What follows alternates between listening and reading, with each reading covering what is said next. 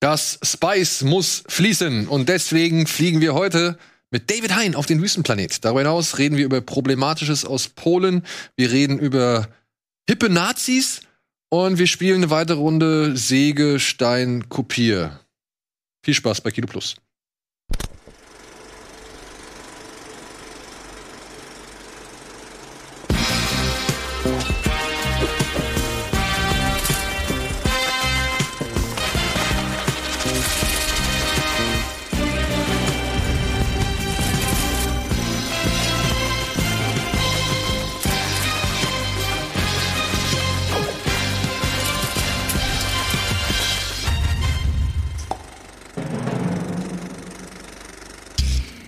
Hallo und herzlich willkommen zu einer neuen Ausgabe Kino Plus. Heute mit Sandro, mit Etienne und momentan nur noch mit mir.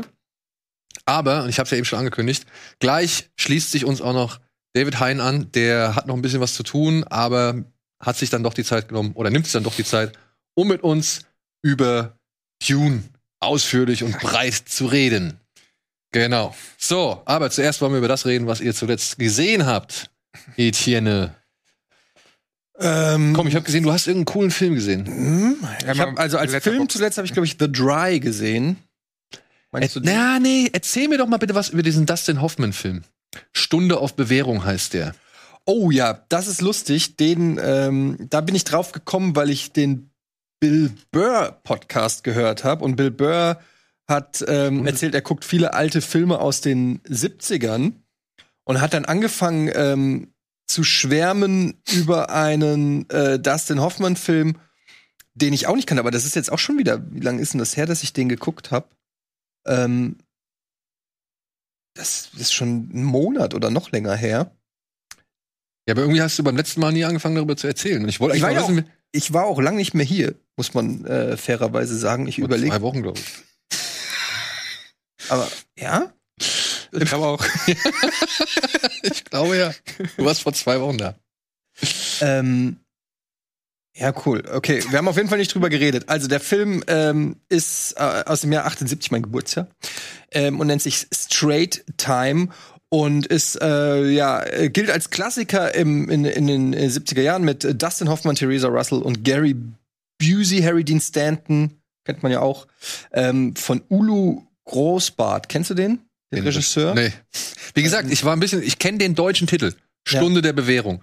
Den habe ich früher in der Bibliothek schon zigtausend Mal gesehen, aber das war immer so einer, an den gehst du vorbei und ja, greifst halt nicht zu, weil es nicht irgendwie so dich so wirklich anspricht, auch vom ist Plakat halt, her. Ja, ist halt, äh, ich fand, also ich habe das halt in dem Podcast gehört und er hat dann so geschwärmt über Dustin Hoffman in diesem Film und da habe ich gedacht, okay, fuck, ich liebe ja 70er Jahre Filme, ich liebe Dustin Hoffman, kannte den auch nicht, aber ich dann hole ich den mal nach, hatte gehofft, dass das nicht irgend so ein langweiliges Ding wird, was immer gesagt wird ist gut und dann sitzt man da und denkt sich, oh, so, ne, nee, aber ist sehr, ähm, sehr unterhaltsam ist ein, äh, also Dustin Hoffman spielt einen ähm, Dieb, ein Räuber, der aus dem Knast rauskommt und ähm, versucht im Prinzip ähm, ja äh, ein normales Leben sich aufzubauen, aber ähm, wie es so oft ist, er, er kommt aus dem Knast, kriegt kaum die Chance, alle behandeln ihn halt auch wie ein ähm, wie einen äh, Gangster und äh, es ist schwer für ihn, ein normales Leben zu führen. Und ultimativ, ohne jetzt zu viel zu verraten, geht es halt darum, dass das Einzige, was er wirklich gut kann, ist halt ähm, Clown und Räuber sein und oder, oder, oder Gangster sein. Und ähm, entschließt sich dann eben noch mal ein Ding zu drehen. Und ähm, ist, will jetzt nicht zu viel verraten, könnte jetzt schon viel vorwegnehmen, aber ist so ein typischer 70er Jahre Film und Dustin Hoffmann ist wirklich einfach fantastisch, weil du ihm diesen Struggle wirklich abnimmst. Er spielt einen auch nicht, also es ist kein cooler Räuber, es ist jetzt nicht irgendwie so ein Robert Redford, der da aus dem Kino kommt und der mit seinem Charme, dann, ich war zu Unrecht im Knast oder so ein George Clooney wie in äh, Out of Sight oder so, sondern er ist eigentlich er ist halt nicht besonders der Schlauste und er trifft keine guten Entscheidungen. Ja, er hat zwar vielleicht das Herz an, äh, am rechten Fleck, aber es äh, hat mich so ein bisschen an ähm, hier, wie heißt der Robert Pattinson Film Good Times oder Good so. Times, genau. ja. ja ne? ähm, und ja, weiß gar nicht, was ich noch groß zu dem Film sagen soll. Also sollte man mal gesehen haben, wenn man so auf 70er Jahre. Aber es ist mehr Schauspielkino, ne? Also, du, ja. also, also ich, äh, ich muss jetzt so von an, anhand der Geschichte, die du jetzt erzählst, habe ich jetzt sofort Kalitos Way gedacht, so, ne? Ja, ich, ich würde eher sagen, ähm, Aber nicht unbedingt auf demselben Level, was das Gangster-Sein angeht. ja, sowas wie Serpico wü- würde ich eher Ja, sagen. Wenn man, ja, okay. Ist ja auch das gleiche, also, ne, auch, ähm, gut, ist Al Pacino, aber so gleiches Feeling. Äh, gleiches Feeling und ähm, so vom, vom Pacing her hat er mich sehr stark so an sowas wie Serpico, auch ein bisschen Taxi Driver und so erinnert. In diese, Mhm. in diese Richtung würde ich den Wer ist der nochmal? Damit sich alle. Straight Time, also auf Englisch heißt der Straight Time. Ich weiß nicht, wie, wie war der deutsche Titel? Äh, Stunde der Bewährung. Stunde der Bewährung, ja. Ähm, und dann habe ich einen Film gesehen, der nennt sich The Dry mit Eric Boehner in der Hauptrolle. Und das ist ein klassischer ähm, Murder Mystery Film. Also er spielt einen Cop, der äh, zu einer Beerdigung von seinem Kumpel äh, in, äh, ich weiß gar nicht wohin, in, ist es Melbourne? Nicht Melbourne, irgendeine australische Stadt auf jeden Fall zurückkehrt. Und ähm, dann gibt's immer so Flashbacks und dann sieht man, dass er und der Kumpel, der jetzt gestorben ist, dem wird ähm, vorgeworfen, seine Familie ausgelöscht zu haben, also seinen Sohn umgebracht zu haben, seine Frau und dann sich selbst, nur das Baby ähm, am Leben gelassen zu haben. Fängt auch direkt damit an mit so einem schreienden Kind im, im, im, im Babybett und ähm, dann gibt's immer so Flashbacks, dass er mit dem Typen früher befreundet war und mit so zwei Mädels im, im Wald war und ähm, irgend oder dann durch die Flashbacks ist es immer so zeitversetzt und irgendwann kommt halt raus, dass eines dieser Mädels als Teenager dann in diesem Wald gestorben ist. Und das ist so ein Flashback. Und er kommt dann halt zurück in die, in die Gegenwart zu dieser Beerdigung. Und dann werden quasi, es gibt quasi zwei Fälle. Zum einen dieser Mord an der Familie und was war damals unter Jugendlichen passiert ist im, im Wald sozusagen. Und ähm, wie das alles zusammen connected ist. Und er muss sich dann auch diversen Fragen stellen, weil dann ist dieser Klassiker, du bist gegangen und es wurde nie aufgeklärt, was damals passiert ist im Wald, was hast du eigentlich damit zu tun und so weiter. Und ähm, dann gibt ist es so ein klassisches Who Done It. Ähm, jetzt kein spektakulärer Film, geht glaube ich auch über zwei Stunden, aber irgendwie ein ganz nettes Setting, weil der spielt in, in diesen, ähm, äh, deshalb heißt er auch, glaube ich, The Dry, in diesen ausgetrockneten, so ein kleines, äh, man würde sagen, Redneck-Dorf oder so, aber wo, wo halt wirklich die Dürre ist und wenn einer eine Kippe irgendwo falsch hinwirft, dann existiert das Dorf nicht mehr so ungefähr. Vor diesem Background spielt das Ganze und Eric Boehner spielt auch eigentlich eine sehr sympathische Rolle, so ähm, jetzt nicht ein Superheld, sondern eher ganz ruhig. Es gibt auch keine krassen Action-Szenen oder so. Es ist so wirklich so ein Krimi, würde ich sagen, klassischer Krimi, den man abends, wenn man sowas mag, einfach mal gut weggucken kann, ohne jetzt wirklich spektakulär zu sein, wo man jetzt sagt, wow, sowas habe ich noch nie gesehen. Es muss ja auch nicht immer Nee, aber ich mag mal so ab und zu mal so äh, abends auf der Couch mit der Frau mal so einfach so ein Krimi, der in zwei Stunden eine Geschichte erzählt, am Ende weiß, wer der Mörder war und dann sagst du so, alles klar, gut, äh, on to the next one. Und dann möchte ich noch einmal ganz kurz die Werbetrommel rühren, nicht für einen Film allerdings, für eine Serie, habt ihr bestimmt äh, eh äh, schon längst gesehen, äh, hat mir Jan Gustafsson empfohlen. Ich habe sie natürlich schon ein paar Mal äh, gesehen bei Amazon Prime, hat sie mich angeschreit, ich habe mich nicht trau getraut drauf zu klicken. Invincible. Ah, ja. Invincible, Zeichentrickserie oder Anime, keine Ahnung, ähm, Zeichentrick. Zeichentrick, ja. Ähm, Superheldenserie, die äh, auf den gleichnamigen Image-Comics, glaube ich, basiert und äh, im Prinzip wie ein Best-of ist von anderen Superhelden-Sachen, also sehr viel zusammengeklaut. Alle Superhelden, die da drin vorkommen, hast du das Gefühl, das ist das Äquivalent von jemandem, den ich kenne und die hatten die Lizenz nicht. Aber auf Erwachsen gemacht. Ultra brutal. Ähm, super geile Story, meiner Meinung nach. Ähm, J.K. Simmons spricht äh, eine Rolle und äh, noch Steven Yuan war das, ne? Ja, da sind so viele. Da sind ganz auch hier viele- Sassy Beetz spricht noch Ja. mit und Dings so. Justin Roiland hier, ähm, der den äh, ähm, äh, Rick bei Rick and Morty zum Beispiel spricht und natürlich auch Rick and Morty erfunden hat und so. Also, es gibt verschiedene Cameos als als Stimmen, ultra brutal, aber also es eigentlich so, wie ich mir mal so einen Film vorstellen würde. Ähm, The Boys geht ja ein bisschen. Ja, in ja The Boys geht auf jeden Fall in diese Richtung, aber die Story ist halt noch ein bisschen. Also The Boys ist ja so, spielt mehr oder weniger alles auf der Erde und hat auch sehr viel so zwischenmenschliche äh, Geschichten und Invincible ist halt wirklich over the top mit ähm, Monstern, Aliens, Bedrohungen aus der ganzen Welt. Einer ist krasser als der andere. Ähm, wie heißt der eine, der habe ich jetzt geguckt in der fünften Folge, Beast Boy oder so, der einfach kommt, einfach alles zu Klump schlägt, richtig Splatter und auch mehr oder weniger den äh, Helden fast vernichtet und dann einfach sagt, oh Mann, das macht mir alles keinen Spaß, es ist mir zu läppsch und wieder in seine Dimension geht, weil, weil er einfach zu krass ist, ja. Ich hatte so leichte One Piece Vibes, weil bei One Piece ist es auch immer so, es kommt immer ein krasserer, immer ein krasserer, immer ein krasserer, immer ein krasserer. Und so ist es da auch, also irgendwie alles ist ein bisschen so übertrieben, aber auch geile Soundeffekte, wenn die sich boxen in, in dieser Serie. Hast du sie gesehen? Ich habe sie komplett Äh, wenn, wenn, wenn sie sich boxen, äh, das macht richtig Spaß. Das hört sich so geil an, wenn die dann irgendwie so wieder so einen Schädel in die Wand klatschen. Das hat schon eine Wucht, so. ne? Ja, das hat Animation. es hat eine richtige Wucht und es äh, äh, und eine Folge geht glaube ich auch 40 45 Minuten. Also ist jetzt ähm, ey, ich bin echt äh, angetan davon. Es ist seit langem mal wieder äh, Freue dich aufs Finale. ja, ja, jetzt freue ich mich auch schon mal. Also ich habe jetzt, jetzt ich habe sechs Folgen geguckt, ich kann es echt nur empfehlen. Invincible, Ja. wer auf sowas äh, Bock hat, habe ich auch ein bisschen so vom Zeichen so ein bisschen One Punch Man. Ähm, ne, ich weiß nicht, ob ihr One Punch Man kennt, aber das ist ja auch, da gibt's ja auch immer noch einen krasseren und krasseren und krasseren und so. Also das, ist, das hat schon Spaß gemacht. Invincible, Empfehlung. Cool. Ich mach's schneller. Ich habe, äh, nachdem wir gestern im IMAX waren, um Dune noch mal zu gucken, habe ich mir den alten Dune noch mal angeschaut. Den habe ich original im letzten halben Jahr viermal gesehen oder so, weil, weil der mich immer wieder fasziniert, weil der sehr nah dran ist am Buch, weil nach wie also Soundtrack und auch und auch ähm, der Aufwand, der damals betrieben wurde, sind schon sehr beeindruckend, auch heute noch, auch wenn das alles also hier der Imperatorsaal und so mit diesem Gold und so alles auch nicht besonders glaubhaft irgendwie aussieht und so ein bisschen übertrieben. Ich finde bis heute diesen Navigatoren geil. Der Also- da so reingeschoben Ja. wird in diesem Blubberkasten. Ja. Ja, Also ich habt ihr gecheckt im neuen Film, wer der Navigator ist eigentlich? Ja, einer von diesen Kugelleuten, die da hinten im Hintergrund stehen. Nee, der eine, der äh, einmal auch kurz das, seine Augen quasi so weiß macht und dann irgendwas berechnet und dann die Antwort gibt. Dieser etwas korpulentere. Ich weiß Das gar ist nicht, ein Navigator. Das ist ein Navigator. Ah, das ist, jeder, jedes Haus hat ja so einen und das ist der von, von der Atreides. Jedenfalls ähm, habe ich mir im Vorfeld ja auch hier diese Serien reingezogen, Children of Dune und äh, was die Fortsetzung quasi ist und den Dune noch mal als Serie. Also Dune wurde echt mehrfach angegangen, aber das ist tatsächlich nicht so doll. Da spielt Uwe Ochsenknecht, spielt Stilgar. Also den, den, den, Den Javier Bardem. Javier Bardem spielt, das ist Uwe Ochsenknecht in der Version.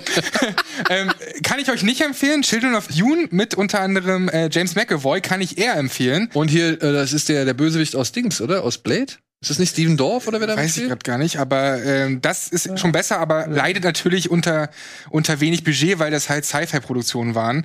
Und gemessen daran ist natürlich der Film dann eben äh, von Lynch damals war zum Scheitern verurteilt, weil du kannst nicht diesen Epos, ich meine, guckt euch dieses fette, diesen Schinken an, kann, kann man nicht in zwei Stunden erzählen. Deswegen macht Villeneuve das ja auch in hoffentlich dann zwei Filmen. Aber mit jedem Mal mag Das ist ja wirklich Sand. ja, mit, natürlich. Sieht man das? Das Ding hast du doch damals gesagt, ach, guck mal hier, das können wir Sandro schenken. Diesen Gag. Das, den Gag habe ich gemacht. Den Gag hast du gemacht. Sehr gut. Jedenfalls fasziniert der Film mich. Ich weiß nicht, wie ihr über den David Lynch-Film denkt, aber ähm, Ja, du, ich habe mir jetzt gerade dann, nachdem wir in Dune IMAX waren, habe ich mir dann mal meine DVD rausgeholt, die ich mal irgendwo auf dem Flohmarkt ergattert habe, mit der TV-Version Von David Lynch. von David Lynch, die er nicht als seine Version bezeichnet. Die ist 180 Minuten lang. mhm. Äh, sieht auch, sag ich mal, ein bisschen merkwürdig aus, weil der Film beginnt und ich habe auf dem Format, auf der Formatfunktion meines Fernsehers habe ich mehrfach hin und her geschaltet, weil es ist wirklich sehr, sehr schmal. Ja. Und dann habe ich nur Zoom, mit Zoom habe ich es ein bisschen weiter, ein bisschen breiter gekriegt, so, Ja. aber dann ist es halt wirklich am Anfang dieser, dieses Opening aus dem Kinofilm, wo die Wüste gezeigt wird und dann die Toto-Musik spielt und so, ne? Und dann plötzlich, bumm, Vollbild. Und dann wird erstmal die Geschichte erzählt, die halt in bisher keiner Verfilmung großartig zum Thema kam, nämlich, dass die Menschheit irgendwann mal Technologie, technologisch so weit vorangeschritten war, dass sie alles den Maschinen überlassen hat. Ja, das Denken, das Arbeiten und was weiß ich. Und die Menschheit ist richtig träge geworden, woraufhin die Menschheit äh, versklavt worden ist von den Maschinen und sich dann halt äh, dagegen gewehrt hat und so. Und das wird alles nur mit Bildern, ja. mit gemalten Bildern geil. erzählt. Mit, von der Off-Stimme mit gemalten Bildern. Und ich bin noch nicht mal bis dahin durchgedrungen, wo der eigentliche Film von Lynch wieder losgeht. Das ist der Grund übrigens, warum es die Navigatoren gibt, weil die ja keine Maschinen mehr haben, aber diese Navigatoren so äh, erweitert wurden, dass die halt die ganzen Weltraumberechnungen machen können und sowas. Ja. Deswegen brauchen sie eben auch diese Spice. Und das Geile ist nur, David Lynch hat sich geweigert, die Regie dafür anzuerkennen. Deswegen haben sie halt am Anfang, schön, das siehst du halt auch noch, weil es sich halt vom Universum so absetzt, haben sie schön einen Alan Smithy-Film draus gemacht. Ah, okay. Ja, Und am Ende, wo halt Regie David Lynch stehen müsste, steht jetzt halt auch Alan Smithy. Er redet bis heute nicht drüber, ne? Wenn man ihn fragt, er will nichts mehr zu sagen. So, Alan ich bin Smithy gespannt. Muss, muss man erklären, für alle, die es nicht wissen, ist ein Pseudonym, das immer dann Genau. verwendet wird, wenn Regisseure nicht wollen, dass ihr echter Name verwendet wird. Genau, wenn sie sich von dem Werk distanzieren. So, wir distanzieren uns auch mal kurz. Es gibt hier gerade einen Werbespot und dann melden wir uns zurück.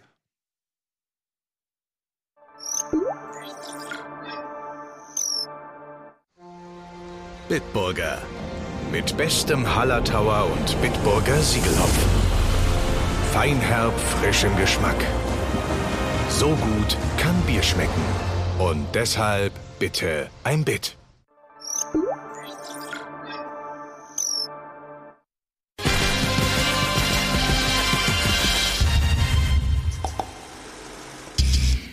Hallo und willkommen zurück zur aktuellen Ausgabe Kino Plus. Momentan noch mit Sandro, Etienne und mir. Gleich schließt sich uns noch David Hein an, um mit uns über Dune zu reden. Aber wir wollen vorher kurz noch mal das restliche Programm für diese Woche abhaken. Und da sind noch zwei Sachen, die muss ich erstmal kurz, äh, sag ich mal, da ist die Pflicht, die ruft, beziehungsweise die Pflicht abhaken. Unter anderem möchte ich euch aufmerksam machen auf ein Filmfestival und dieses Filmfestival findet in Wien statt. Also das ist ein Veranstaltungstipp für unsere österreichischen Freunde. Das Slash Filmfestival findet vom 23.09. bis zum 3.10. statt. Und ich glaube, wir haben hier einen kleinen Trailer, den können wir dazu einspielen. Ne? Von der Webseite Slash Film? Hat Nee, nee, nee, auch erst, aber es hat damit nichts zu tun. Das hat damit nichts zu tun. Es ist tatsächlich ein eigen, eigenes Festival, ähm, was sich halt mit Genrefilmen und, und Thrillern und Achso. was weiß ich auseinandersetzt. Und die haben ein wirklich geiles Programm in diesem Jahr, kann ich nur sagen.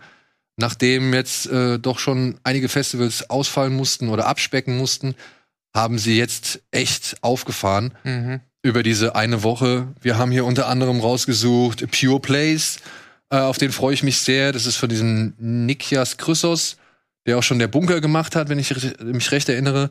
Die haben Lamp, den haben wir als Trailer gezeigt mal. Weißt du noch, ich weiß nicht, vielleicht warst du da mit dabei. Ähm, da ging es äh, um so eine Schafsfarm in Neuseeland und irgendwie, ja, Also, Nein, ah, nicht, dann gut. Dann After Blue, der neue Film von Bertrand Mandico, der hat The Wild Boys gemacht, da bin ich sehr gespannt. Hier Spine of Night, so, ein- so ein Rotoskop-Film. Da bin ich sehr gespannt drauf. Dann äh, Mad God von Phil Tippett, das ist der, der die Stop-Motion-Animationen bei Star Wars unter anderem gemacht hat, der auch bei Jurassic Park ursprünglich eigentlich die Dinos animieren sollte, was sie dann halt gegen digitale Effekte ausgetauscht haben. Der hat jetzt einen eigenen Film gemacht, den er über Ewigkeiten hinweg produziert hat. Titan, der neue Film Boah. von Julia Ducournau, ist der Eröffnungsfilm. dass sie den dabei haben, ne? Ja. Also, wir durften ihn ja schon sehen und werden da ja eh noch drüber reden, wenn der dann startet. Aber Titan, ey.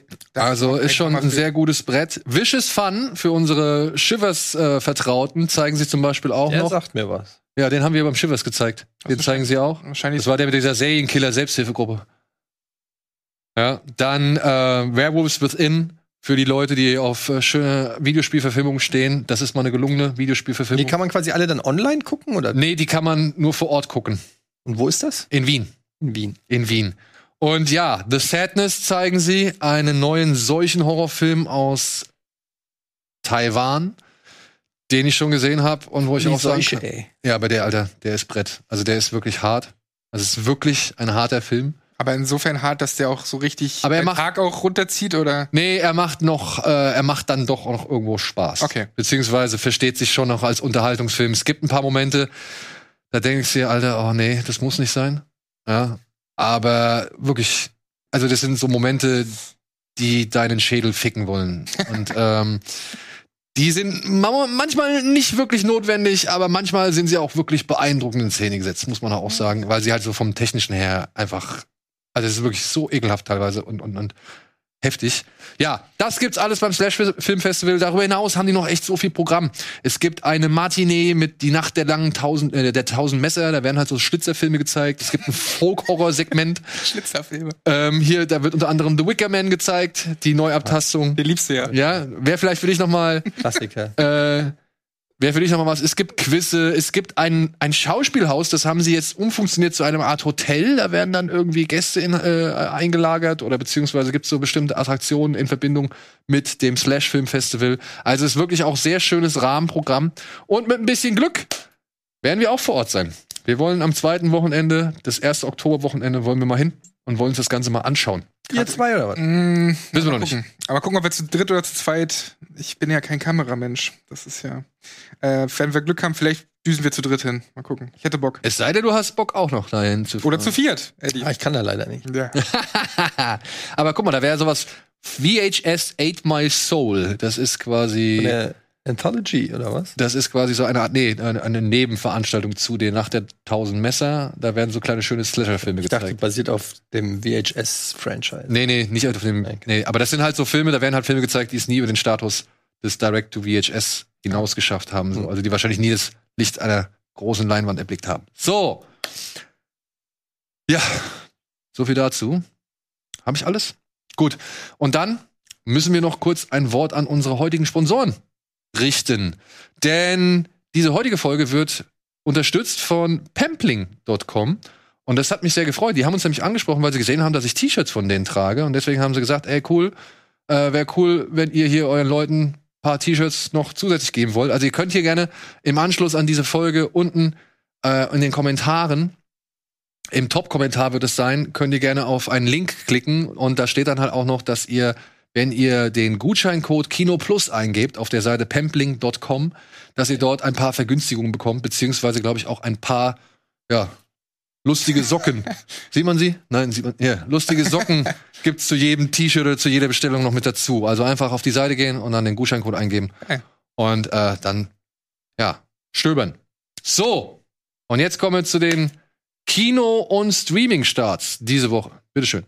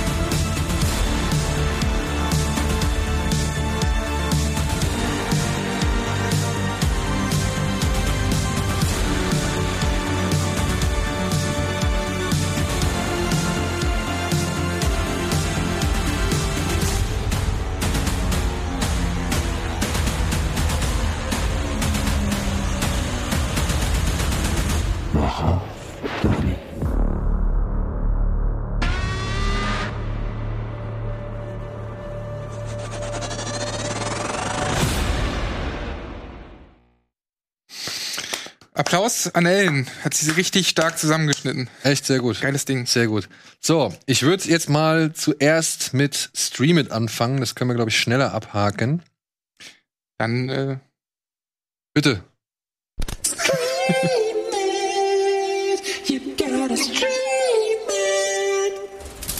So, heute, nee, unter anderem als Streaming-Empfehlung für die kommenden Tage haben wir Nona, einen Kurzfilm von den Pixar Sparks. Hast du davon schon mal den Spark Studios? Das ist so ein Nebenstudio von den Pixars, gibt's auf äh, Disney Plus. Hier geht's um eine Oma, die muss an einem Tag, an dem sie eigentlich lieber gerne ihre geliebte Wrestling-Show schauen möchte, muss sie auf ihre kleine Nichte Renee aufpassen. das ist ja ärgerlich. Und was daraus passiert, es äh, hat mir wieder ein Tränchen in die Augen Hat der gezogen. Hund einen Kapuzenpulli an? Der Hund hat einen Kapuzenpulli an. Ja. Meiner auch, und? Man muss halt verstehen, warum Not ist ein Kurzfilm, geht nicht lang. Aber diese Sparks-Kurzfilme, die sind echt cool auf Disney Plus. Also Ich habe ganz viele äh, Disney Plus Kurzfilme von Pixar geguckt. ja, Aber ich, ja, aber ich Ja. kann die immer nicht unterscheiden, ob sie jetzt von eben Pixar sind. Da gibt's ja auch die. Genau, da Welche diese- sind da noch es gibt die eins, die eigentlichen Pixar-Filme und es gibt die Spark Studios, Sparks, Spark. Aber nenn mal welche von denen. Ähm, Kitty and, nee, wie hieß das? Also die, ach Mann. Wir hatten von dem einen hatten wir geredet, da ging es um eine Katze und einen Bullterrier. Ich glaube Kitty and the Bull hieß der. Und wir hatten noch von dem mit den zwei Robotern geredet. Die sitzen in so einem Zug. Der eine muss immer irgendwas kaputt hauen und der andere muss das in den Ofen, ähm, in den Ofen ballern. Kidbull. Kidbull, Kidbull Den hieß hab ich, der. glaube ich, auch schon mal gesehen. Kidbull, ja. Pearl also- gibt's noch. Also die haben halt so ein bisschen, Pixar sind ja fast immer computeranimiert und immer so ein bisschen knuddelig und sowas. Und hier sind die im Stil, sind die ein bisschen vielfältiger. Und da gibt's wirklich ein paar schöne Filme dabei. Also wirklich ein paar schöne Filme. Dauert noch nie lange, aber ich sag mal so, auf der, der Effekt, den die Filme erzielen, ist meistens immer echt überraschend groß. Ach, Burrow. Der war doch sogar Oscar nominiert. Mit diesen kleinen äh, Viechern, die sich durch diese Erde bewegen. Das waren so Würmer und weiß ich was alles. Burrow. Okay. Burrow. Mhm. Aber okay, äh, ja. Weiter im Text, seit gestern draußen Schumacher. Eine Dokumentation über Michael Schumacher, den Formel 1 äh, Rennfahrer und siebenfachen Weltmeister, die halt mal so einmal den gesamten Werdegang des Mannes beleuchtet und sehr viel, sag ich mal, auch die Familie zu Wort kommen lässt. Vor allem die Ehefrau, aber auch die Kinder und dann halt äh, den Vater. Und ja, wie gesagt, die Karriere wird halt wird halt schon, sag ich mal, vor allem am Anfang sehr intensiv und ausführlich beleuchtet.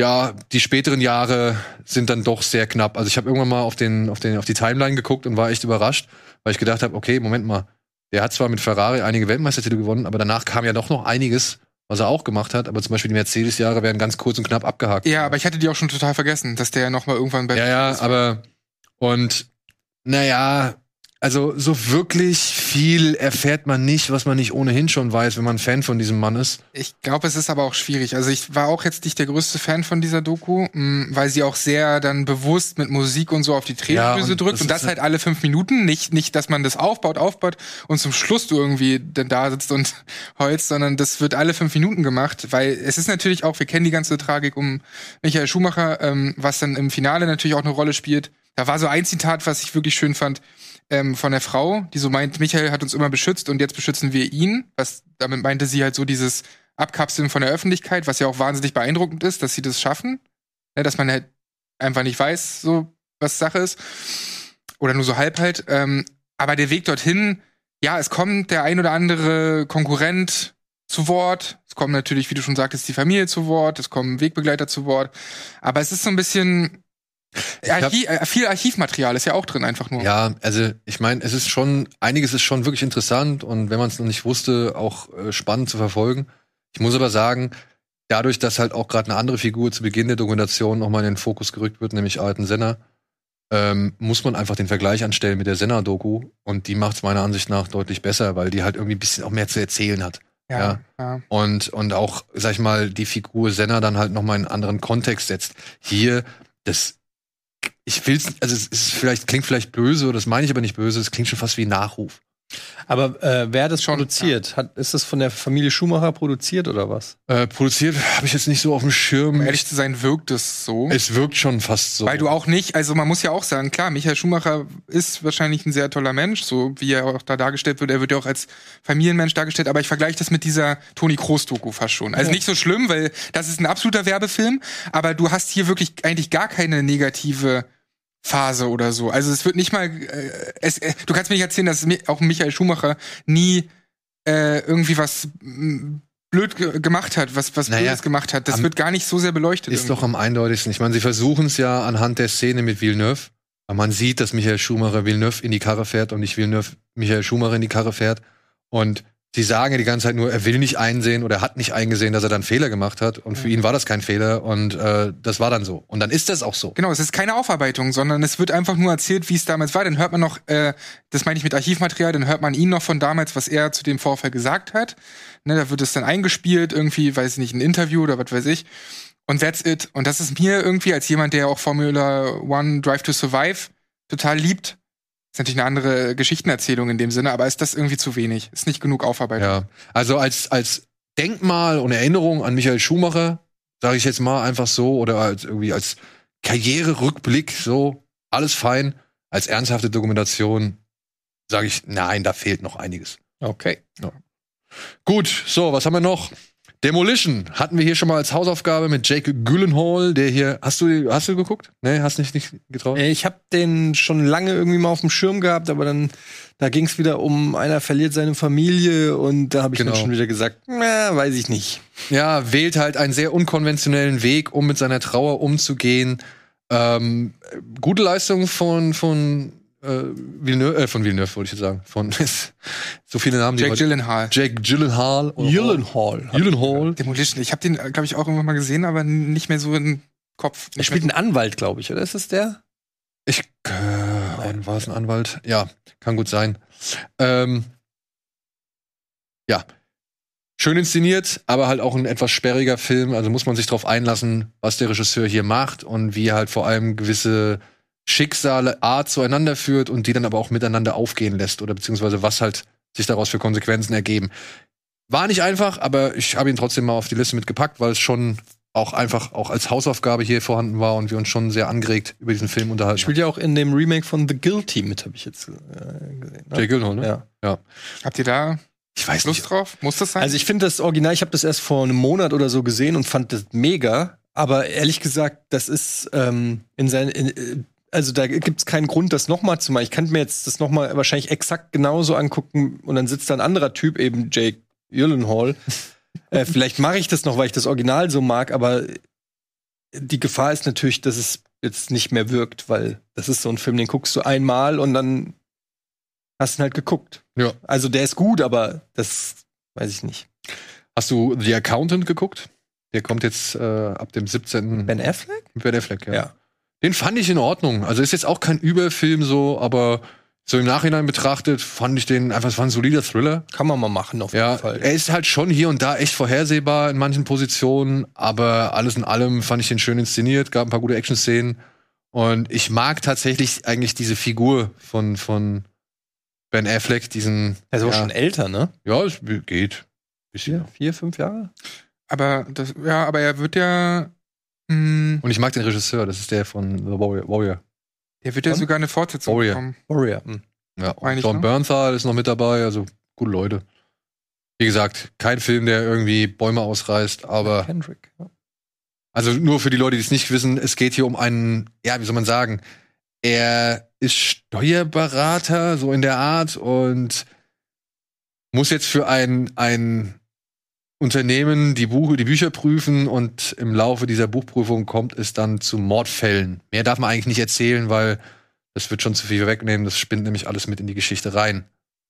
So. Und was haben wir noch? Ja. Endlich kommt ein Film hierzulande auf DVD und Blu-ray. Über den habe ich schon so oft geredet. Er heißt A Taxi Driver, stammt aus Korea, aus dem Jahr 2017. Und es ist, bis, es ist wirklich unverständlich, warum dieser Film erst vier Jahre später hier nach, äh, nach Deutschland kommt. Er handelt von einem Taxifahrer, der von einem deutschen Journalisten namens Jürgen Hinzpeter im Jahre 1980 engagiert wird, damit er ihn von Seoul nach Gwangju bringt. Eine Stadt, die sich im Ausnahmezustand befindet, die von dem Militär systematisch abgeregelt wurde und in der dann halt Demonstrationen für die Demokratisierung von Korea blutig niedergeschlagen werden. Dieses Massaker von Gwangju wurde dann weltberühmt.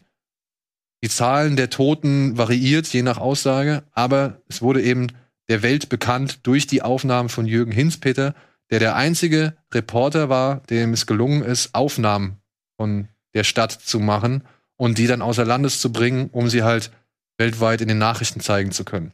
Und hier wird halt gezeigt, wie Hinzpeter zusammen mit dem Taxifahrer, den er nur Mr. Kim nennt, ähm, wie die halt zum einen nach Gwangju reinkommen, in Gwangju versuchen, sag ich mal, die Aufnahmen zu machen und halt auch dem Militär zu entgehen und dann halt aus Gwangju wieder rauszukommen.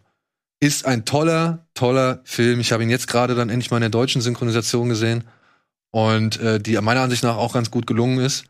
Er hat zwar Song Kang-ho, das ist der Familienvater aus Parasite zum Beispiel, oder aus Memories of a Murder, of Murder oder aus ähm, Joint Security Area von Park Chan-wook. Ähm, der hat zwar diese Jackie Chan-Stimme, so, aber die hat er auch, glaube ich, in der deutschen Synchronisation von Parasite gehabt. Also dementsprechend passt das schon noch. Ey, ich muss sagen, du hast ja jahrelang von diesem Film geschwärmt, weil der, glaube ich, 2017 rauskam ursprünglich äh, oder produziert wurde. Und ich wusste überhaupt nicht, worum es geht. Ich dachte, es ist halt zwei Stunden irgendwie Taxifahrer und der hat unterschiedliche Fahrgäste. Gäste, so Odd-Taxi-mäßig oder so, weißt du, dieser Anime. Äh, Ähm, habe ich gedacht, und ich hatte überhaupt nicht erwartet, was da alles auf mich zukommt, weil es am Anfang ja noch so eine Leichtigkeit hat, so da, also auch wie lustig der Taxifahrer ist. Der sagt dann so, this taxi, Sau- Saudi money, I drive a Saudi truck. Und so sagt er halt. Und ich denke mir so, ey, wie cool dieser Typ drauf ist. Und dann kriegst du halt mit, wie, äh, wie in, in, in was für eine Lage die sich hineinversetzen, aber auch was die beide für einen guten Job machen. Also ist ja fast schon ein, ein, ein Plädoyer für Taxifahrer, dieser Film, aber auch für Journalismus, weil eben der ähm, Mann, der gespielt wird von Thomas Kretschmann, wo man auch sagen muss, den vergesse ich immer wieder, wie gut der eigentlich ist, ähm, dass, dass der ja auch seinen Job eben dementsprechend gut macht, dass er der Einzige ist, der dieser, der der Welt enthüllt, was dort vorgefallen ist. Das kann man sich ja heute eigentlich in Zeiten von Social Media und so kaum noch vorstellen. Aber wann spielt der Film? 1980. Genau, das war ja eine andere Zeit, da musstest du halt einfach dich einsetzen, um sowas überhaupt zu enthüllen. Und das ist wahnsinnig beeindruckend. Also mich hat er von Minute zu Minute mehr reingezogen und irgendwann, also man kennt es ja vielleicht, ich habe den auf Koreanisch geguckt mit englischen Untertiteln. Eventuell verliert man dann doch ein bisschen was. Also es kann sein, dass ich nach einer Stunde plötzlich merke, der Film hat mich gar nicht mehr. Und hier war das Gegenteil der Fall. Ich wollte jede Zeile lesen, wollte jedes Wort lesen und der hat mich so reingezogen, der Film. Und äh, fand ich wahnsinnig beeindruckend, hat mich richtig umgehauen. Also auf jeden Fall gucken. Ja. Ist jetzt als Blu-ray und DVD endlich erhältlich und äh, freut mich sehr. Freut Ich mich dachte, sehr. stream it. Noch nicht, kommt aber auch in den Okay. digitalen Verleih. Naja, gut. Genau, also digital kannst du den dann kaufen. Also digital kannst du ihn schon leihen. Ähm, Verstehe. und kaufen kannst du ihn ab dem 21.09. So. Auch ein Film, der jetzt nochmal neu auf DVD beziehungsweise 4K Blu-ray rauskommt, sagen wir es mal so. Und der jetzt gerade am Dienstag hier in Hamburg im Kino lief, im Rahmen des Filmclubs, aber jetzt am Samstag nochmal läuft und auch nochmal nächste Woche im Kino zu sehen ist. Also es ist ein Veranstaltungstipp für unsere Hamburger Freunde. Im Studiokino ist er nächste Woche nochmal zu sehen. Äh, Donnie Darko. Weil der in Deutschland nie im Kino lief, richtig? Richtig. Ja, Der lief nie, absolut. der kam direkt auf äh, DVD oder VHS raus. Es geht hier um einen Jungen, der eines Nachts von einem Mann im Hasenkostüm geweckt wird und äh, Wer kennt es nicht? ja. Und man sagt ihm, ey, und er sagt ihm halt, komm, steh auf, äh, es ist nicht gut hier im Bett rumzuliegen. Und deswegen bewegt er sich raus und das ist auch insofern glücklich, denn in dem Moment knallt eine Flugzeugturbine durch seine Zimmerdecke und wäre, hätte er nicht, sag ich mal, den Anweisungen von Frank, so nennt sich der Hase, wäre denen nicht gefolgt, ja, wäre er gestorben. Und deswegen glaubt er auch Frank, als der offenbart, dass in ein paar Tagen, ich glaube 28 Tagen oder so, genau, die Welt untergeht. Und ja, mehr sollte man vielleicht nicht erzählen, den Rest sollte man erfahren. Und es ist schön, dass dieser Film jetzt endlich mal noch mal in einer schön restaurierten Fassung rauskommt. Und zwei unserer Kollegen waren im Kino gewesen am Dienstag und haben sich den angeguckt, denn sie sind beide, ich glaube, doch schon größere Fans von diesem Film. Hier sind einmal kurz ein paar Statements von Feline und Matthias.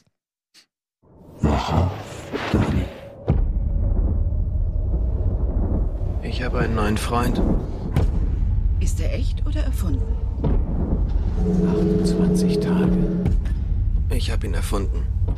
Als kleiner Disclaimer vorweg, ich hatte Donnie Darko vorher nur einmal gesehen, das ist keine Ahnung wie lange her, zehn Jahre vielleicht, äh, zu Hause auf einem Laptop. Das heißt, wenn die Kinofassung mich äh, underwhelmed hätte, wäre das äh, schon sehr sonderbar gewesen. Ähm, ich bin aber tatsächlich sehr äh, selig aus dem Kino rausgegangen, denn ähm, ich wusste, dass mir Donnie Darko gut gefällt, dass das so ein, ein Film ist, der mich sehr anspricht, aber so richtig zu schätzen gelernt habe ich ihn jetzt, glaube ich, tatsächlich durch die Kinofassung. Ja, ich konnte Donnie Darko auch nochmal im Kino schauen und ähm, was soll ich sagen? Donnie Darko ist und bleibt einer schon einer meiner Lieblingsfilme, ist auf jeden Fall oben mit dabei. Ähm, ich habe ihn schon diverse Male gesehen, aber jetzt zum allerersten Mal im Kino und ja, wie so ziemlich jeder Film äh, durchs Kino gewinnt, hat natürlich auch Donnie Darko durchs Kino nochmal äh, an Qualität dazu gewonnen. Eine große Leinwand bringt einfach auch nochmal die Möglichkeit, nochmal auf kleine Details zu achten, die hier und da versteckt sind. So irgendwie als, ich weiß gar nicht, ob, ist mir jetzt bestimmt nicht zum ersten Mal aufgefallen, aber der geschnitzte Frank-Kürbis zum Beispiel ist, einem, ist mir direkt ins Auge gefallen dieses Mal. So Kleinigkeiten halt. Ähm, aber allein das Kinoerlebnis gibt natürlich auch nochmal so ein bisschen andere äh, Aspekte dazu, auch allein mit einer, mit einer Menge von Leuten das zu schauen. Also ich habe den Film schon diversen Leuten gezeigt und im kleinen Kreis geschaut, aber wenn du in einem Saal bist und dann auch mitbekommst, dass so ein kompletter Saal anfängt zu lachen an denselben Stellen, an denen du auch lachst, wo du dir teilweise vorher nicht sicher warst bei diesem Film, ist das jetzt lustig gemeint oder nicht? Und dann stellst du fest, nee, nee, das ist schon auf jeden Fall auch lustig ähm, an, an Stellen.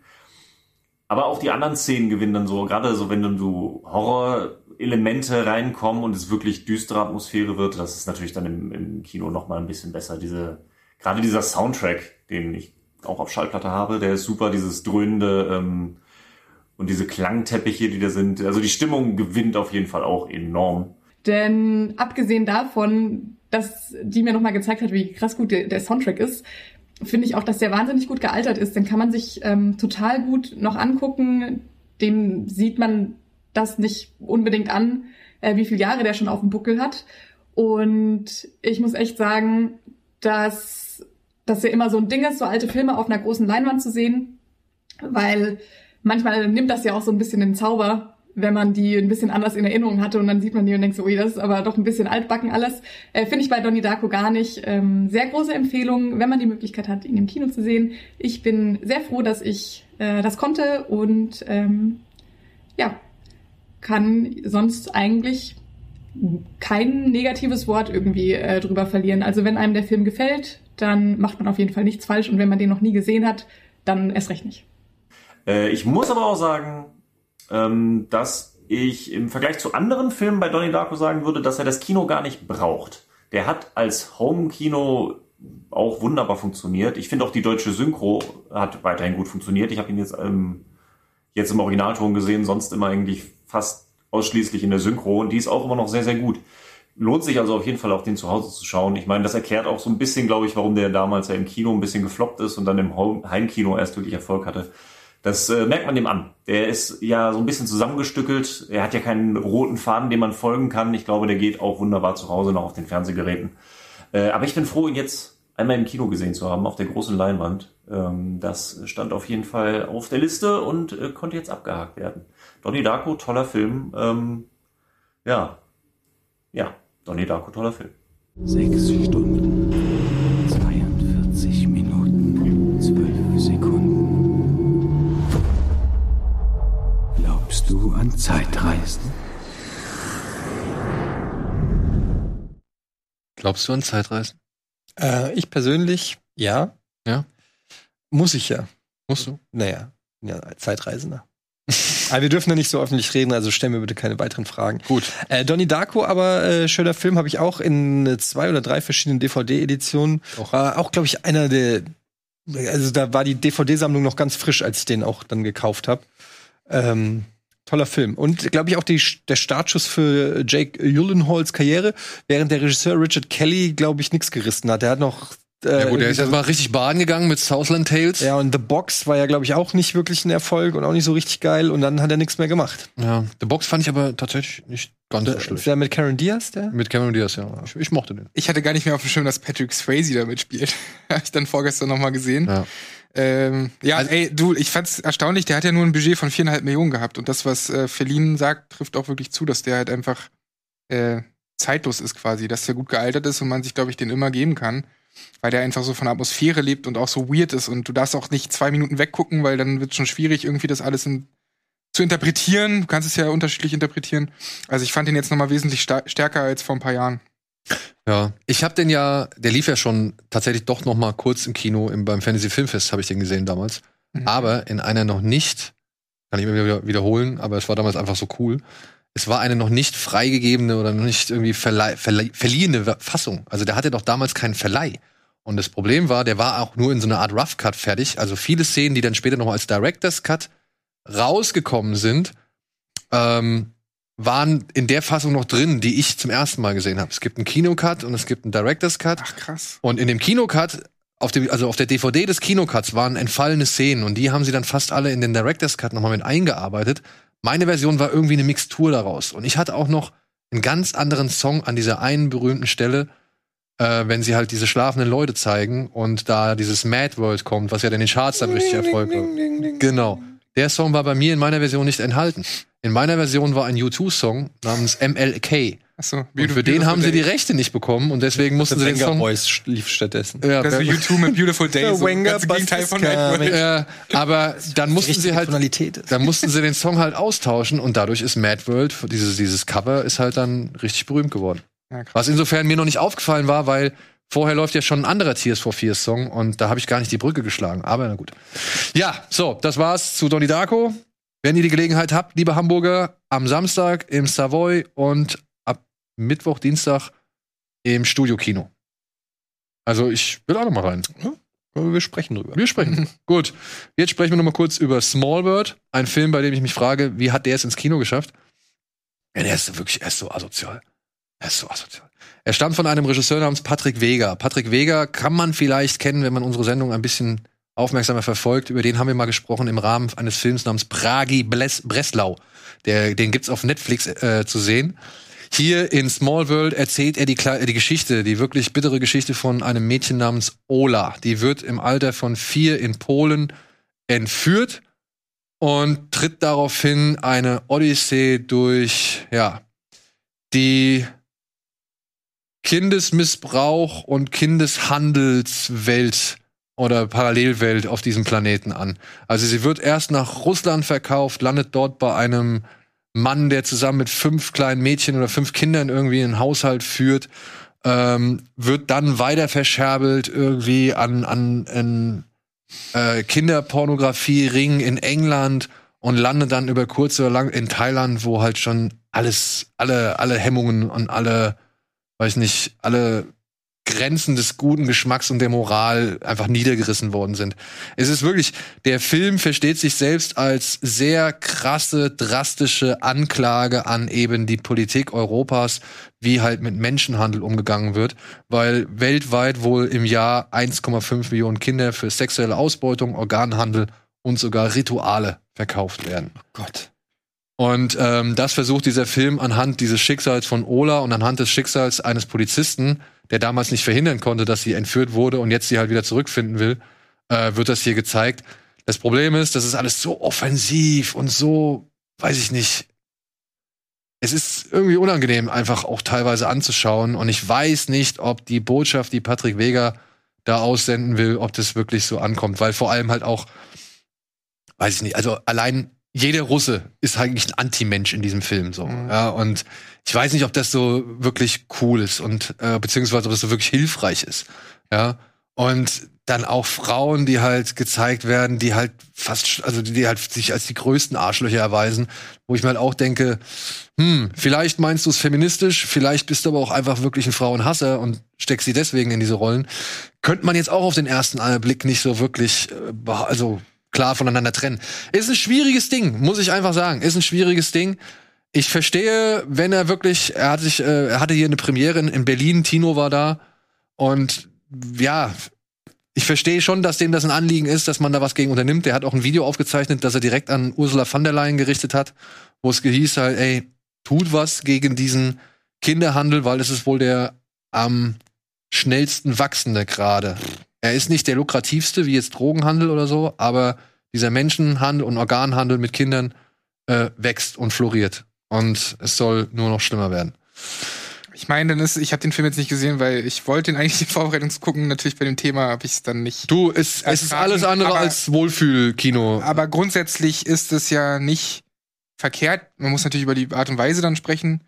Aber wenn so ein Thema, was jetzt vielleicht nicht so geläufig ist, weil es halt wahnsinnig unangenehm ist, dann halt ähm, thematisiert wird in, in Filmen. Ja, aber ob du dann wirklich so eine Kinder oder eine Orgie mit Kindern zeigen musst und Ja, so weiter, das das, ist dann halt, Weise. äh, das ist dann wieder so die Frage und da kann ich jeden verstehen, der sagt, ey, nee, bleib mir weg.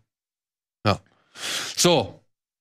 Eine vorsichtige Empfehlung würde ich aber aussprechen für Je suis Karl, ein deutscher Film von Christian Schwocho, in dem es um, ja, eine junge Dame geht, deren Familie wurde gerade von einem Bombenattentat entzweigerissen. Mutter und ihre Geschwister sind gestorben, nur sie und der Vater äh, bleiben übrig. Und der Verdacht liegt nahe und natürlich stürzt sich die Presse auch drauf, dass das ein islamistisch äh, motivierter Anschlag war. Und in diesem ganzen, ja, in dieser Trauerphase und dann aber auch in der, sag ich mal, in dem Presserummel, der da entsteht, ähm, lernt diese junge Frau halt einen jungen Mann kennen, gespielt von Janis Niewöhner, der sagt, ey, hier komm, ich helfe dir. Und wenn du mal Bock hast, wir sind hier ein Kollektiv von jungen Leuten, wir interessieren uns für ein ja, umweltbewusstes Europa und, und für ein faires Europa und für alles Mögliche. Und sie folgt diesem Mann und muss halt feststellen, dass das nicht alles so Friede, Freude, Eierkuchen ist, was die da propagieren. Und ich will eigentlich gar nicht so viel verraten, aber doch, ich muss ein bisschen was verraten. Der Film schildert halt so ein bisschen die Verführbarkeit und, und die Verführung der neuen Rechten und Identitären.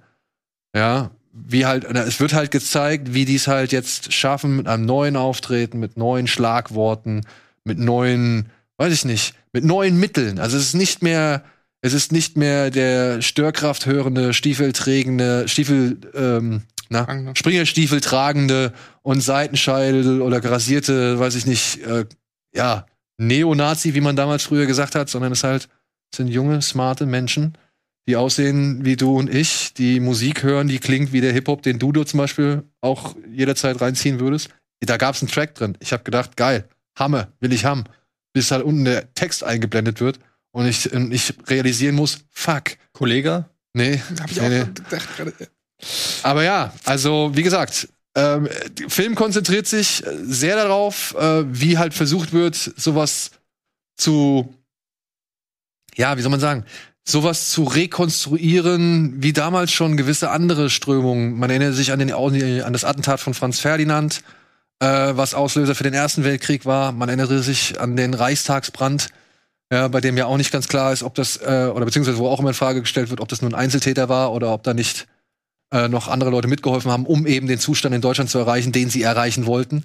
Und hier ist ja, wird halt gezeigt, wie halt schon ein, ähnlich wie bei Trump, ein Zustand so lange propagiert wird, bis Leute halt das Kapitol stürmen. Mhm. Weißt du, was ich meine? Also, Ja, und was da für Unterschied, du hast ja gesagt, was da für unterschiedliche Leute zusammenkommen, auch jetzt, Genau. die nicht eben nach Klischee aussehen, sondern auch, weiß ich, Schwobler und all sowas. Genau. Interessant, werde ich mir angucken. Ist ein Film, der sehr reizvoll erstmal wirkt. So, ne? Und, und der dann halt auch Gefahr laufen kann, dass man halt denkt, so, ey, das ist aber viel zu cool und zu schick und zu stylisch inszeniert. Aber der, der dann halt schon irgendwo dann auch immer wieder den Teppich unter den Füßen wegzieht, um zu zeigen, ey, wenn du da eben jetzt das geil und cool und stylisch fandest, solltest du besser hinterfragen, was du dir alles so anschaust. Aber auch so ohne Fingerzeig, weil dann wird's auch immer schwierig. Naja, es ist, ja, ich würde nicht sagen, nicht ganz ohne Fingerzeig. Und ich würde auch nicht sagen, oh, nicht ganz ohne Probleme. Ich habe ein bisschen Probleme gehabt mit der Hauptfigur, gespielt von Luna Wedler, weil die, sag ich mal, ein bisschen zu einseitig in ihrer, was heißt zu einseitig, aber ihre Te- Teile ihrer Motivation sind ein bisschen Klischee und altback. Ja, das ist so etwas, was mich da ein bisschen rausgerissen hat aus dem Mhm. Film. Aber trotzdem, für einen deutschen Film gut gemacht, gutes Thema und geht auch gut durch. So, also man, man hatte, ich hatte da jetzt nicht irgendwie Langeweile. So, ich habe das interessant verfolgt, weil ja, das sind wahrscheinlich Sachen, über die man sich noch in Zukunft näher Gedanken machen muss, mehr Gedanken machen muss und auf die man aufmerksamer sein muss. Ja, werde ich gucken. Cool. So, damit hätten wir erstmal den Teil erledigt. Jetzt geht's einmal in die Werbung und danach melden wir uns zurück mit einer großen, ausführlichen und hoffentlich auch möglichst spoilerfreien Besprechung zu Dune mit unserem zugeschalteten Gast David Hein.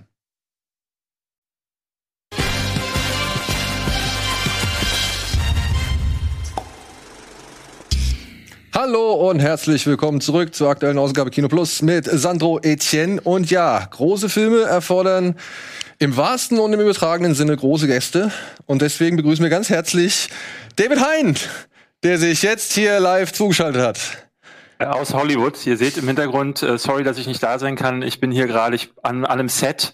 Ja, und ähm, aber ich möchte natürlich gerne bei Kino Plus äh, dabei sein. Hallo. Hallo. Danke, dass du es möglich gemacht hast. Ja, klar.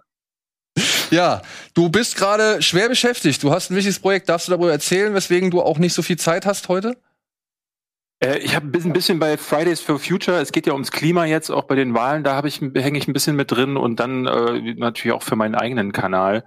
Da habe ich gerade viel zu tun, deswegen ähm, habe ich es nicht geschafft, nach Hamburg anzutanzen. Aber das, das kriegen wir bald mal wieder hin. Ja, ich hoffe es. Ich hoffe es. Aber jetzt bist du hier und kannst mit uns über ein paar Sachen sprechen. Unter anderem einmal kurz der Tradition gemäß. Was hast du als letztes gesehen? Was jetzt nicht hier heute vielleicht noch Thema ist. Aber ich habe wirklich äh, äh, auf Netflix, habe ich vorgestern, äh, ich hatte sonst keine Zeit, hatte ich äh, Bock, mir einfach mal wieder Terminator 2 reinzugucken. Und dachte so, ich spul mal so vor zu den Szenen, die ich immer super fand und habe dann diese Intro-Sequenz laufen lassen und blieb dann wirklich wieder die vollen zweieinhalb Stunden hängen. Also dieser Film macht mit mir jedes Mal was. Deswegen äh, immer wieder äh, interessant, dass Terminator 2, der wird nicht schlechter. Vielleicht sogar ein bisschen besser, wenn man ihn häufiger, häufiger guckt und war wieder spaßig. Ja, ich habe äh, gerade heute noch gelesen, es gibt jetzt eine neue Adaption oder Edition, also eine richtige geile, weiß ich nicht, mit Büste und Ja. was weiß ich. Äh, es gibt dann eine neue Blu-ray, es gibt eine neue 4K und keine Ahnung, noch eine Edition. Und da haben, ich so ein, haben sie noch so ein Video zugepostet, wo dann halt so die Unterschiede zwischen den einzelnen Blu-ray Adapt äh, Transfers sind so, ja, und was das für ein Unterschied teilweise ist. Ey, ich habe das Gefühl, ich habe ein Abo auf diesen Film, weil ich mir alle zwei, alle zwei Jahre irgendeine Edition von diesem Film kaufen muss irgendwie. Ja. Ja, ja. Aber, Aber- das ist, finde ich, die größte Auszeichnung für einen Film, der, äh, wie alt ist der jetzt? 30 Jahre? Ist das? 19? 91, 92. Ja, fast 30 Jahre Ja. alt ist, der äh, immer noch so gut funktioniert. Also nicht durch so eine Nostalgiebrille, wo man sagt, ja, für damalige Verhältnisse, sondern wirklich, äh, da, den man heute guckt und sagt, ne, der könnte heute so im Kino sein und die Leute würden wahrscheinlich rausgehen und sagen, oh. Also, oder? Ja, also, klar. das ist echt die größte auch- Auszeichnung. Auch visuell gut gealtert und so, ne? Ja. Also das hast du ja auch nicht immer. Gibt's denn unterschiedliche Cuts auch oder sind es nur Ja, es gibt auch unterschiedliche Cuts. Es gibt ja die Kinofassung, es gibt die Director's Cut Fassung und es gibt eine Extended Cut Fassung, die Ah, ja. noch mal irgendwie so zwei Minuten länger ist als der Director's Cut. Und ja, die wurden dann halt auch an, unterschiedlich teilweise vom Color Grading behandelt und so. Also es war wirklich erstaunlich, was da zu sehen war. Und ich muss sagen, mein Favorit unter diesen bisherigen Bildern, die man von Terminator 2 kriegt, ist die Blu-ray von 2017. So. Also es sah irgendwie am schärfsten und auch in diesem Blaustich aus, den dieser Film ja ausmacht. Ne? Also Ich glaube, es war eine der ersten DVDs, die ich mir gekauft habe, überhaupt. Äh, Bei mir auch. Ich habe sogar noch diese, diese, es gibt da gab so eine Metallbox, da Ja. war das Ding drin, so noch ohne fancy Kopf äh, und das war schon, das war schon der Hammer, weil da damals zum ersten Mal, glaube ich, diese Special Edition Szenen drauf waren, die sie extra, ich glaube auch mit neuer deutscher Vertonung, das war richtig toll, mit äh, äh, Sarah, äh, nee, Linda Hamiltons äh, äh, Synchronstimme und Arnolds Synchronstimme. Und für Edward Furlong hatten sie irgendwie versucht, jemand Neues zu finden. Das hört man dann so ein bisschen raus und das ist, glaube ich, auch die Version, die heute im Fernsehen läuft. Glaubt ihr, dass jemals wieder eine gute Fortsetzung oder so es geben kann? Na. Irgendwas Gutes noch Von- gemacht wird oder ist das Thema durch auch für euch? Ja, Von- genau. Ich will jetzt, dass Denis Villeneuve jeden Film macht, den, den ich super finde. dass er auch Star Wars rettet Gute wieder. so. Überleitung. Ja, aber vorher müssen wir auf einen Film, glaube ich, zu sprechen kommen, der nicht so geil ist. Von Danny Villeneuve? Nee, nicht von Danny Villeneuve. Den gibt's noch nicht. Den Film, der nicht gut ist von ihm. Aber jetzt, wo wir hier, sag ich mal, alle vier zu einem Film noch was sagen können, würde ich sagen, haken wir schnell Saw Spiral ab. Äh, ja, worum geht's, Eddie? Das ist eine sehr gute Frage. Ich habe schon wieder fast alles vergessen. Das ist so ein, ein läppscher Film einfach nur. Ähm, ich glaube, ich habe auch sogar das Review. Hast du ein Review dazu geschrieben? Ich glaube, ich habe das sogar bei dir gelesen. Und es hat hundertprozentig auch ähm, getroffen, was ich äh, empfunden habe. Also Chris Rock. Ne? Am Anfang, ich weiß, als das erste Mal dieser Teaser kam oder Trailer und du gehört hast, Chris Rock mit Zorn, da habe ich erst mal so aufgehorcht. Hab ich gedacht, ah, okay, das ist ein interessanter äh, Twist irgendwie. Was machen sie? Und ich bin ja wirklich ein Chris Rock-Fan, zumindest von den Stand-Ups. Und er hat ja auch den ein oder anderen guten Film sogar schon gemacht und so. Aber also ich weiß nicht, was schiefgelaufen ist in diesem Film, aber ich habe selten einen erfahrenen, bekannten Schauspieler so schlecht acten sehen. Das ist komplettes Overacting. Ich war mir nicht sicher, ob der die Memo nicht gekriegt hat, in welchem Film er gerade ist, wie er spielen soll, ob der vielleicht privat seine Szenen gedreht hat und dann einfach an den Regisseur gesendet hat und dann haben die es einfach eingebaut. Der hat ja auch teilweise so leichte Stand-up-Bits, so Monologe, die so wie so ein Stand-up fast schon wirken, weil du denkst, ja, äh, weil der Regisseur gesagt hat, ja, lass uns Chris Rock doch mal was Lustiges sagen, irgendeine lustige Beobachtung machen, die überhaupt nicht reinpasst.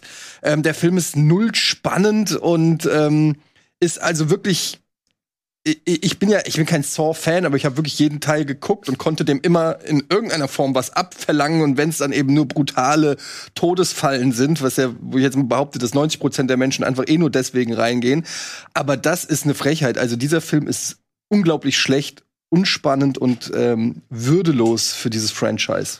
Das will schon was heißen, nach das- 17 Teilen, die auch nicht alle gut sind. Gibt so eine Szene, da sitzt äh, äh, ist Chris, Chris Rock, sagt dann so No im Original. Das ist so wirklich wie in so Parodien, wo die Kamera dann so rauszoomt Ja. und es ganz schlecht ist. Ähm, und er soll dann mehrere Emotionen transportieren. Das funktioniert alles überhaupt nicht. Es ist ganz schwer auszumachen, ob er, wie du sagst, so, ob sie ihm nicht gesagt haben, dass das jetzt keine Komödienfassung von Saw ist.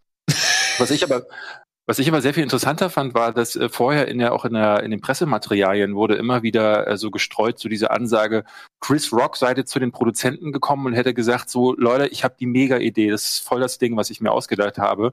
Und die haben dann gesagt, das klingt super, Chris, du machst auch gleich noch die Hauptrolle und den Producer. Und dann guckst du dir den Film an und denkst bis zum Schluss so, wann kommt denn diese Idee jetzt? Also es ist ja wirklich exakt dasselbe wie eh und je. Typ mit einer Maske rennt rum, meuchelt Leute um und nebenbei passiert so ein Plot, den sie auch bei Law and Order hätten machen können. ähm, So sieht's dann auch von der Bildsprache her leider aus. Und äh, nicht nur er, auch die anderen Schauspieler funktionieren nicht. Diese Fallen wirken irgendwie alle so nachträglich reingequetscht. Es gibt auch so, ich habe das mehrfach gelesen, es gibt so, wo so Drehbuchentwürfe im Netz, die kursieren, wo dann immer dann, wo die Fallen drin vorkommen, ist dann so äh, ein Vermerk da an der Stelle, bitte hier Falle einfügen, weil das im Drehbuchprozess wohl noch nicht passiert war. Und in den Vorgängern war es ja noch so, dass du tatsächlich diese Fallen hatten noch so eine Relevanz für die Figuren. Ne? Die mussten dann oftmals irgendwie so einen Moment aus ihrer Vergangenheit in diesen Fallen aufarbeiten. Und ich fand auch, was die Vorgänger auch noch hatten, war immer dieses Spiel mit mit äh, A, mit dem Unbehagen. Also ich gerade Saw 3 hat wirklich so Fallen gehabt, wo da sitzt du halt so da, hier fehlt das komplett. Und es hatte vor allen Dingen dieses Spiel auch mit dieser Frage, das war für mich dann irgendwann, ich bin genau wie du auch kein Fan von Saw, aber irgendwann setzt du dieser Punkt ein, wo man denkt, so das ist ja so absurd, wenn in Teil 7 dann doch noch die Figur aus dem zweiten Teil vorkommt, die mit dem Typen aus dem dritten Teil was zu tun hatte. Und äh, ne, diese ganze diese Verspinnungen, die dann irgendwie richtig absurd wurden, aber irgendwie lustig waren. Und auch das fehlt jetzt hier. Also es ist irgendwie alle Trademarks sind Kacke. Chris Rock ist Kacke, das Bild ist Kacke. Und ich denke so, was soll dieser Film? Was, was war die Idee dahinter? Deswegen, also für mich war das wirklich eins der großen Desaster des Jahres, muss ich sagen. Aber vielleicht irgendwann ja einfach auch so ein richtig schönes, unfreiwillig komisches Ding, was man sich vielleicht noch mal, obwohl, nee. Nee. Ja, aber will man da eine Reihe Nee. hinführen, eigentlich, die einst eigentlich ganz gut startet? Nicht mal Also Die das. ersten beiden sind ja echt gut irgendwie. Ja, aber der hat ja auch keine, also der hat ja dann gar nichts. Also der hat ja keine geilen Splatter-Effekte, wo du sagen kannst, sowas wie bei Story of Ricky oder so, wo du sagen kannst, irgendwie, ja, wenigstens das sieht super geil, kreativ, brutal aus oder irgendwas, was du der mag. Der ist einfach irgendwie. Naja, ich sag mal so, für eine neue Generation, die das noch nicht kennt oder noch nie einen Saw-Film gesehen hat, okay, von mir aus. Mag sein. Ähm, ich muss aber nur sagen, da gehen ja Leute rein, die vor allem die anderen Filme alle gesehen haben und die ja eigentlich schon eine gewisse Erwartungshaltung haben. Und dann siehst du aber Szenen, die sind meiner Ansicht nach noch eigentlich typisch für die Saw-Filme. Also die passen schon gut da rein. Aber ich muss mich halt schon fragen, Darren Lynn Boosman, das war, wann war der erste Saw? Das ist auch der, der, der hat den zweiten gemacht, nicht den ersten. na, nee, der hat nicht den, der, ja, der hat nicht den ersten gemacht, das war James Wan, aber ähm, er war ja von Anfang an immer mit dabei und war als Drehbuchautor beteiligt und was weiß ich oder Editing und keine Ahnung und hat dann ja selbst irgendwie mehrere Teile gemacht.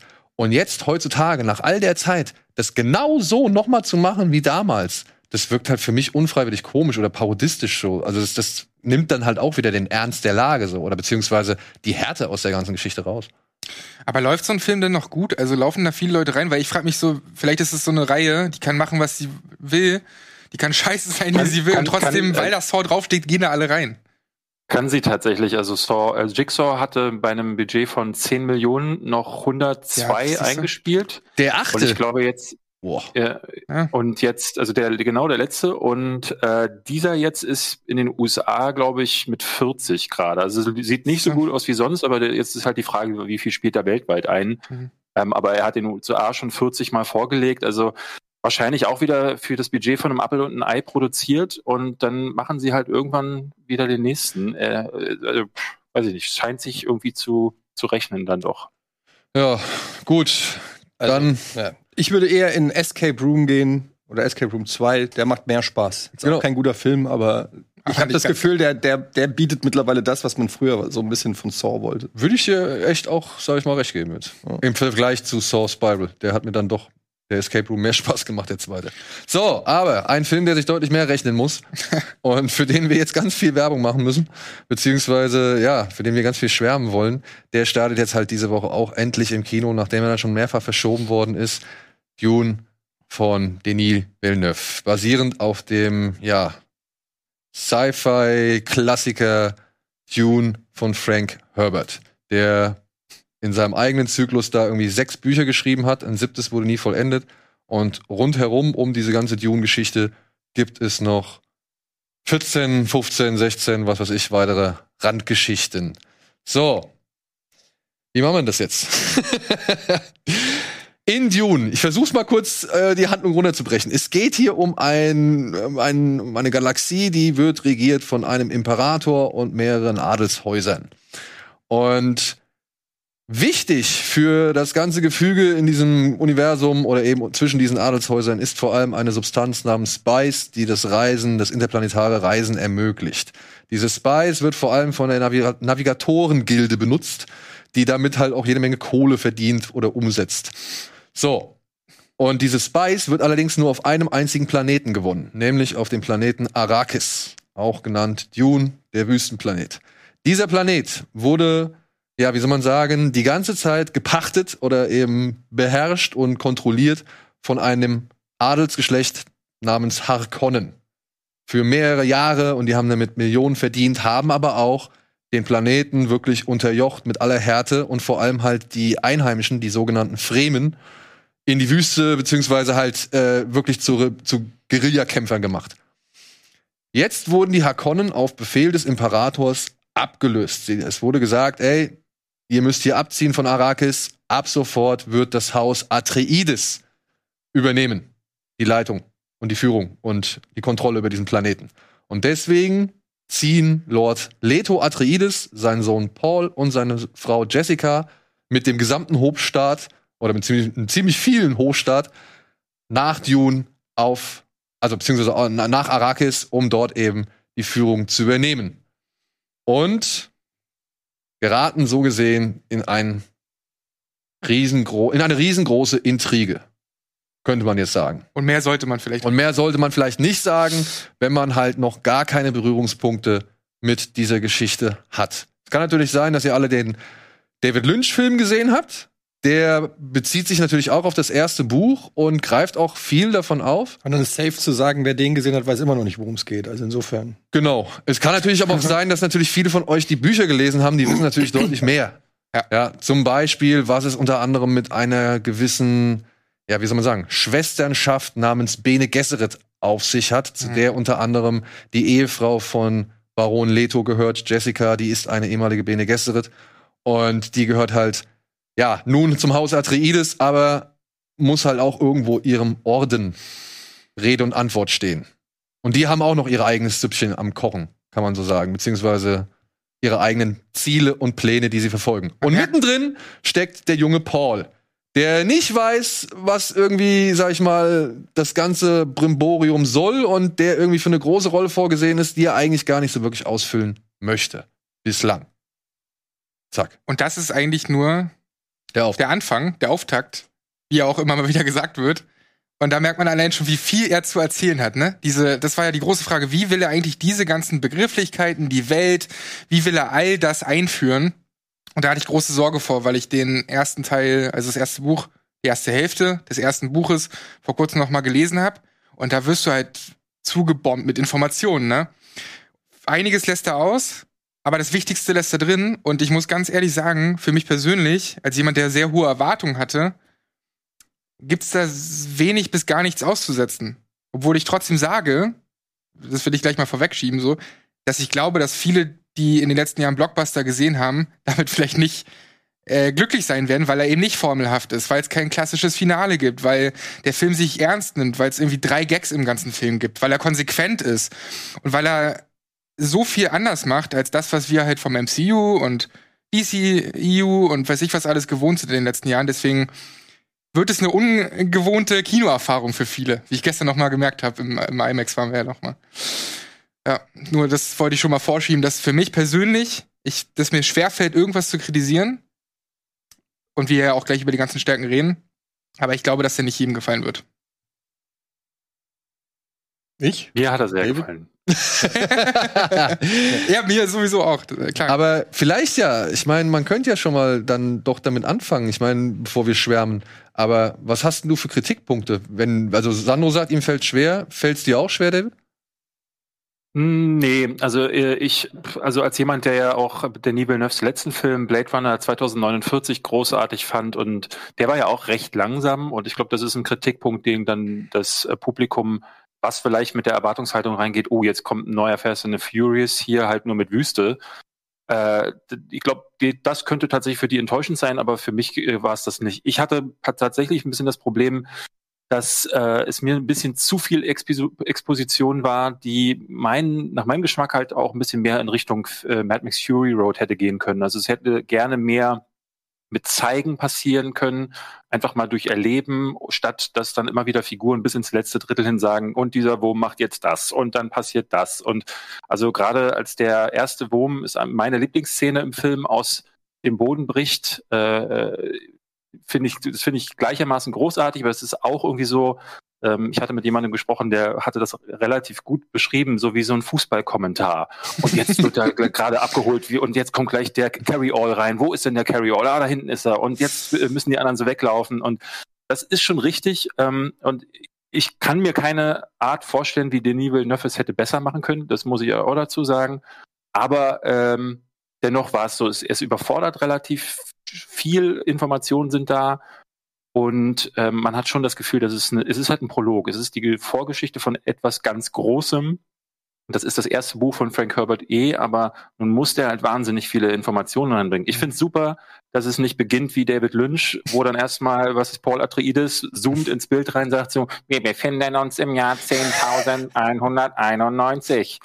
Das finde ich super, dass er das so macht und dass er das mit äh, viel mit Bildsprache löst, aber es ist schon sehr viel und einige Figuren wie Duncan Idaho oder wiederum andere, ne? Also äh, ich will da nicht zu viel verraten, aber es gibt dann Figuren, die verschwinden zum Teil und äh, man weiß warum, wenn man sich ein bisschen mit, wenn man die Lynch-Version gesehen hat oder die Bücher gelesen hat, als jemand, der völlig neu im Dune-Universum ist, kann man da schon da sitzen und sagen, hm, und das ist, das ist vielleicht noch der, der einzige größere Kritikpunkt, den ich habe. Hältst du an? Oder hast du an? Ähm, also ich finde also das Einzige, was ich, ohne jetzt groß zu spoilern, was ich dem Film ein bisschen vorwerfen kann, ist, dass äh, er nicht so wirklich befriedigend endet. Also mit, ähm, also sehr, also ich hatte das Gefühl, wie jetzt ist schon zu Ende so. und ähm, ich war wirklich gerade so auf dem Höhepunkt meines Hypes und war, das hat schon eine kleine Enttäuschung in mir ausgelöst, dass es mhm. jetzt zu Ende war. Ich hatte auch während des Films äh, in der Pressevorführung zu dir gesagt, wie lange geht denn der noch? Und da hast du gesagt, ja, noch nicht mehr so lange, so eine halbe Stunde. Ich so, wie bitte nur noch eine halbe Stunde? Was, wie kann das sein? Wie wollen die das denn alles so, ne? Und jetzt sitzt man hier und wartet irgendwie auf die Fortsetzung und weiß noch nicht mal, ob eine kommt oder so. Sitzt, hab richtig Schiss, ja, und möchte den Leuten sagen, bitte macht es möglich, geht ins Kino. Also das kann man dem Film natürlich jetzt rein inhaltlich nicht vorwerfen, weil äh, die, die Geschichte kannst du wahrscheinlich auch unmöglich in einem Film erzählen. Aber ich würde mich besser fühlen, wenn ich wüsste, okay, nächstes Jahr kommt Teil zwei und es wäre irgendwie Aha. so, ja. Ähm, und äh, ja, das mit der Exposition, das stimmt schon, aber ich finde irgendwie, also mir hat es geholfen, weil ich äh, den, ich habe das Buch nicht gelesen. Ich habe den Lynch-Film äh, als Kind mal geguckt, dann noch mal irgendwann vor gar nicht allzu langer Zeit noch mal rausgeholt und bin gar nicht mit warm geworden. Und ich finde, ähm, Danny Villeneuve hat das richtig gut gemacht. Also ich, ich habe das Gefühl gehabt, ich verstehe es. Ich verstehe den Konflikt, ich verstehe die Motivation der Charaktere. Jetzt vielleicht nicht, kann mir jetzt nicht jeden Namen und jede, es ist schon sehr viel auch ähm, Mythos und, und äh, religiöses Gelaber und so. Da muss, muss man halt auch Bock drauf haben. Aber ich finde, das gibt dem Universum halt auch eine gewisse Gravitas und das hat mir dann schon irgendwie auch gefallen, aber ich hatte das Gefühl, ich kann der Story folgen und das ist jetzt hier nicht so ein Arzi-Fazi-Ding, wo, wo ein Regisseur versucht, äh, eine Selbstverwirklichung, sondern es ist schon auch ein unterhaltsamer Science-Fiction-Film. Aber ich habe gestern äh, Wolfgang M. Schmidt getroffen hier in Hamburg. Wir waren auch, äh, auf so einer äh, Panel-Diskussion, haben wir noch, auch noch über Dune geredet. Und er hat zum Beispiel in seiner Filmanalyse auch gesagt, und das finde ich sehr treffend, ähm, da, das ist halt wieder so eine Art Blockbuster, die zeigt, es muss nicht strunzdumm sein. Mhm. Und das ist ja das, was ich, wofür ich auch immer hier äh, angeschnauzt werde, wenn ich über Marvel oder Star Wars schimpfe.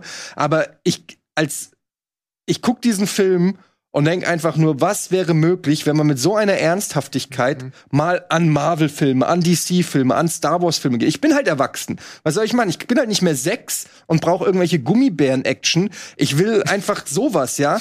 Und ähm, ja, für mich ist das, ist das wirklich ähm, ein, ein absoluter ein, ein Erlebnis, wirklich ein Film, den man im Kino sehen muss. Ich finde schon, ich will nur sagen, ich finde schon, klar, er erklärt viel, aber man merkt auch, dass er den Zuschauer schon einige Zusammenhänge zutraut. Also sowas wie, die haben ja diese Schilde und gleichzeitig haben sie auch Knarren, also Laserschusspistolen so. Und du fragst dich ganz, warum schießen die eigentlich nie?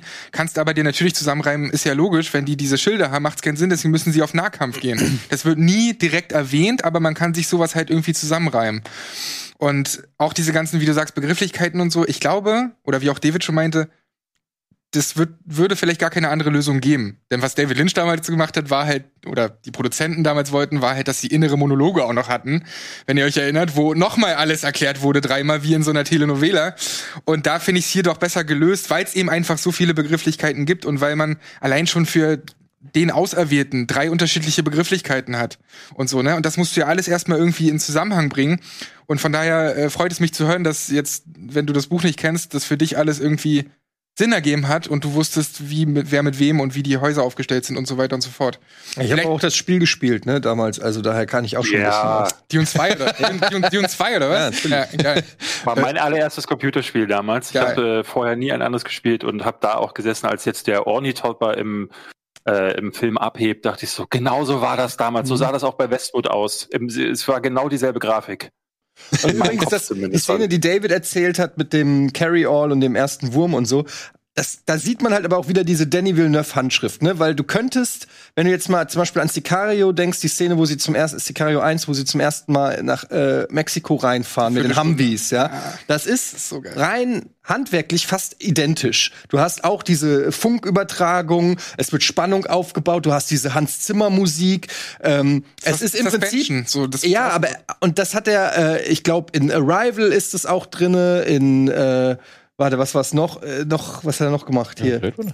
Genau, Bei in Blade Runner am Prisoners Anfang hast du es auch. hast du das. Hast du das auch ähm, und, und das macht er einfach so gut. Du sitzt wirklich da, du kriegst Gänsehaut und er lässt dich erstmal wirklich, du bist Teil, also du, du fühlst dich wirklich, als ob du selbst in dieser, äh, in dieser Situation bist. Ja, das ist einfach wirklich meisterhaft in Szene gesetzt. Und ich habe öfter mal in diesem Film, ähm, habe ich so überlegt, ey, wie gut musst du als Regisseur sein? Also, wenn du einen Regisseur so siehst wie ein Dirigent, der ein Orchester dirigiert, ja, der, da führt ja alles zusammen. Ähm, Schauspieler, Casting, Effekte, Bühnenbild, Inszenierung und so weiter. Und wir haben ja alle auch schon mal irgendwie an einem Set gearbeitet und wir wissen, wie schwer es ist, sag ich mal, eine Vision umzusetzen. Ja, ich meine jetzt nicht, dass wir Hollywood-Leute sind oder so, ne? Aber ich mein, Ja, hier im Hintergrund, ich sag ja, ja, ja, genau. Aber ich meine, aber so, ne, nur, sei es nur ein läppscher Sketch für, für irgendwas, für eine Gaming-Sendung oder so, ne? Da wissen wir schon, wie, wie schwer es ist, den so zu inszenieren, dass am Ende was Cooles bei rumkommt. Das meine ich. Und wenn du dann so ein Epos siehst, dann, dann, dann muss ich wirklich sagen, und, und, und sich auch den Track Record von Danny Villeneuve anguckt, ja, dann muss ich wirklich sagen, also äh, wahrscheinlich einer der Top 5 Regisseure überhaupt Safe. muss ich wirklich, muss ich wirklich sagen, es ist einfach meistervoll, mastervoll, meisterhaft, war, war das Wort, was ich gesucht habe, meisterhaft inszeniert. Und das ist so geil, dass er die Chance kriegt, weil er ja seit 14 diesen Film machen wollte. Der, hat- der hat, ich habe mir tausend Interviews reingezogen. Der hat mit 14, 15 mit einem Kumpel zusammen Storyboards schon gezeichnet damals. Hat er ja auch dir im Interview so ein bisschen erzählt. Und das ist einfach nur geil, dass er die Möglichkeit bekommt, den zu machen und dann eben hoffentlich auch den zweiten. Ich würde Was ich bemerken, Entschuldigung, David, ja? Entschuldigung. Was ich bemerkenswert finde, ist, dass äh, der, äh, ne, die Inszenierung, da hast du recht, das, aber das weiß man, dass er das kann. Was ich vorher nicht wusste, ist, wie kriegt er die Balance hin? Also da Mhm. haben wir jetzt ja schon drüber gesprochen, die Geschichte, das auszutarieren. Was ich aber fast bemerkenswerter finde, ist, dass der, dieser Film pumpt nach vorne mit Infos, aber auch ab der Hälfte, also ab dieser Wurmsequenz passiert ja Moment an Moment an Moment Action, Verrat, krass, hier, hier wieder irgendwie so eine Entwicklung, wo du denkst, boah, ich komme kaum hinterher, aber es ist irgendwie trotzdem, immer wieder findet er den Weg zurück zu den Charakteren, zu den Figuren, hat äh, immer wieder auch, er kann sich ja auch wirklich verlassen auf so Leute wie Timothy Chalamet, dem filmt er auf die Augen und da passiert so viel drin, dass ich denke so, ok- okay, jetzt komme ich gerade auch wieder besser zu den Figuren.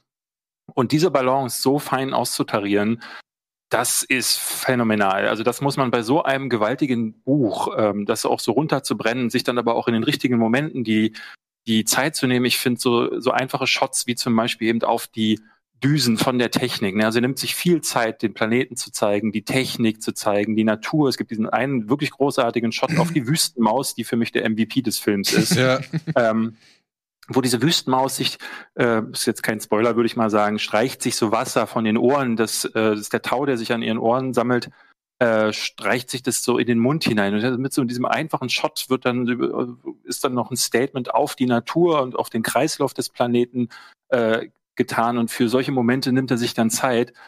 Und bis zum Schluss gibt's da wenig, also ich finde im letzten Drittel gibt's so einen kleinen Ja. Schwenker nach unten, aber es gibt wenig Momente, wo ich dachte, das ist nicht, das ist nicht perfekt, aus, äh, perfekt ausbalanciert. Und das muss man erstmal hinbekommen. Ich würde auch vorher schon ansetzen, was ihr beide schon beschrieben habt. Ich fand das schon einen beeindruckenden Moment, wenn sie auf Arrakis landen. Dann kommt diese Dudelsackmucke. so. Und dann gibt's diesen Shot, wo sie, den du eben gerade beschrieben hast, im, aus dem Videospiel, wo sie mit den Choppern abheben. Mhm. Und das war für mich mal ein Apocalypse Now-Moment, wenn sie dann halt über die Stadt fliegen. Und das ist mir jetzt gestern beim, bei der, bei der IMAX-Fassung nochmal wirklich am, am deutlichsten aufgefallen, wie, wie überlegt Villeneuve in dem Moment diese ganze Stadt einmal mit einer Aktion einfängt, dass du ein Ausmaß bekommst, wie groß diese Schiffe sind, mit denen sie angekommen sind, wie groß die, die Truppenstärke ist. Und dann heben sie ab und sie fliegen mit dem Hubschrauber einmal über die, ach, ich krieg schon wieder Gänsehaut. Sie fliegen mit diesem Hubschrauber einmal über diese Stadt drüber und du siehst halt die, also die Kamera geht so mit. Und dann ist die Kamera plötzlich auf der anderen Seite dieser Pyramide, vor der die Hubschrauber landen. Und du siehst erstmal, wie klein die Hubschrauber im Vergleich zu dieser Pyramide sind. Und die Kamera schwenkt rum und du hast noch mal einmal die gesamte Palette. Also du hast diesen gesamten Weg von der Landungsfläche, auf der diese Raumschiffe landen, bis hin zu dem Palast, wo sie eigentlich hin müssen, hast du so mitgenommen. Und du weißt komplett, okay, hier, das ist dein Schauplatz. Und dann kriegst du es trotzdem noch mal irgendwie in Einzelheiten aber halt per Unterhaltung erklärt. Und das fand ich wirklich. Erinner, erinnerst du dich noch an, an Blade Runner, wo, er ähm, über LA? Wo, wo er über LA fliegt und Ja. du denkst, du checkst erstmal gar nicht, was das genau ist. Und dann so, so, so fast schon nebenbei siehst du, ach du Scheiße, da geht's runter. Ja. Und das ist quasi, das sind so, Schlu so Häuserschluchten Ja. quasi. Ja, Ja, ja, ja. Da hab Genau, ich Gänsehaut gekriegt. Ja. Und dann das der Score und so. Ja, Das- das war so genial in Szene gesetzt irgendwie und auf so eine auf so eine fast beiläufige Art, aber du kriegst es halt auch dann, du siehst es quasi auch durch die Augen, dann in dem Fall von äh, Ryan Gosling. Ähm, und das ist einfach und, und bei, bei Dings bei Sicario halt auch, ja, wenn sie durch Mexiko an die, an die, an die Grenze fahren und so, du, du hast sofort auch eine Orientierung, du, du, du, wie, wie so ein Schachbrett, wo du weißt, okay, da sind die, da sind die, da ist die Mission und so weiter. Und das finde ich, ja, man könnte es visuelle Expo Exposition nennen oder so. Also es ist einfach wirklich super. Und das ergibt ja auch noch Sinn. Also diese Größenverhältnisse, das macht's ja so, so wahnsinnig einfach zu sehen, wie klein diese Menschen auf diesem Planeten sind und so. Innerhalb der Geschichte macht es eigentlich sogar Sinn, weil diese Pläne von der Bene Gesserit sind ja über zehntausende Jahre oder tausende Jahre. Das heißt, das, was wir sehen, diese kurze Zeit dort, die ist eigentlich nur so M- Mückenschiss. so ein Mückenschiss in dieser ganzen Timeline von Dune. Und deswegen ist es so krass. Und trotzdem, wie David auch sagt, schafft es halt zum einen so episch, diese großen Bilder zu zeigen und aber immer wieder zurückzukehren zu den, zu den Figuren und auch die Familie vor allem, äh, die Familie Atreides so in den Vordergrund zu he- heben und vor allem dieses Verhältnis zwischen Mutter und, und, und Sohn, was ja total relevant ist. Und später in Nebensätzen auch noch zu erwähnen, wer mit wem noch verwandt ist. Ja. Was wo man sich so denkt, ach ja, klar, stimmt, das gab's ja auch noch. Jetzt mal, also du kanntest das Buch vorher nicht, ne? Du kennst nur den David Lynch-Film. David, du kennst die Geschichte von Jodorowskis Dune natürlich und, und alles, was sich damit zusammenhängt. Du hast die Bücher gelesen, ne? Nur das erste. ein Aspekt, der mir jetzt tatsächlich, ich kannte halt Jodorowskis Dune, ich kenne ein bisschen die ganze, noch die weiteren Hintergrundgeschichten, weil das Geile ist ja, ursprünglich wollte De Laurentiis das ja schon mal nach Planet der Affen in Angriff nehmen. Ja, mit, David Lean Ridley und, Scott.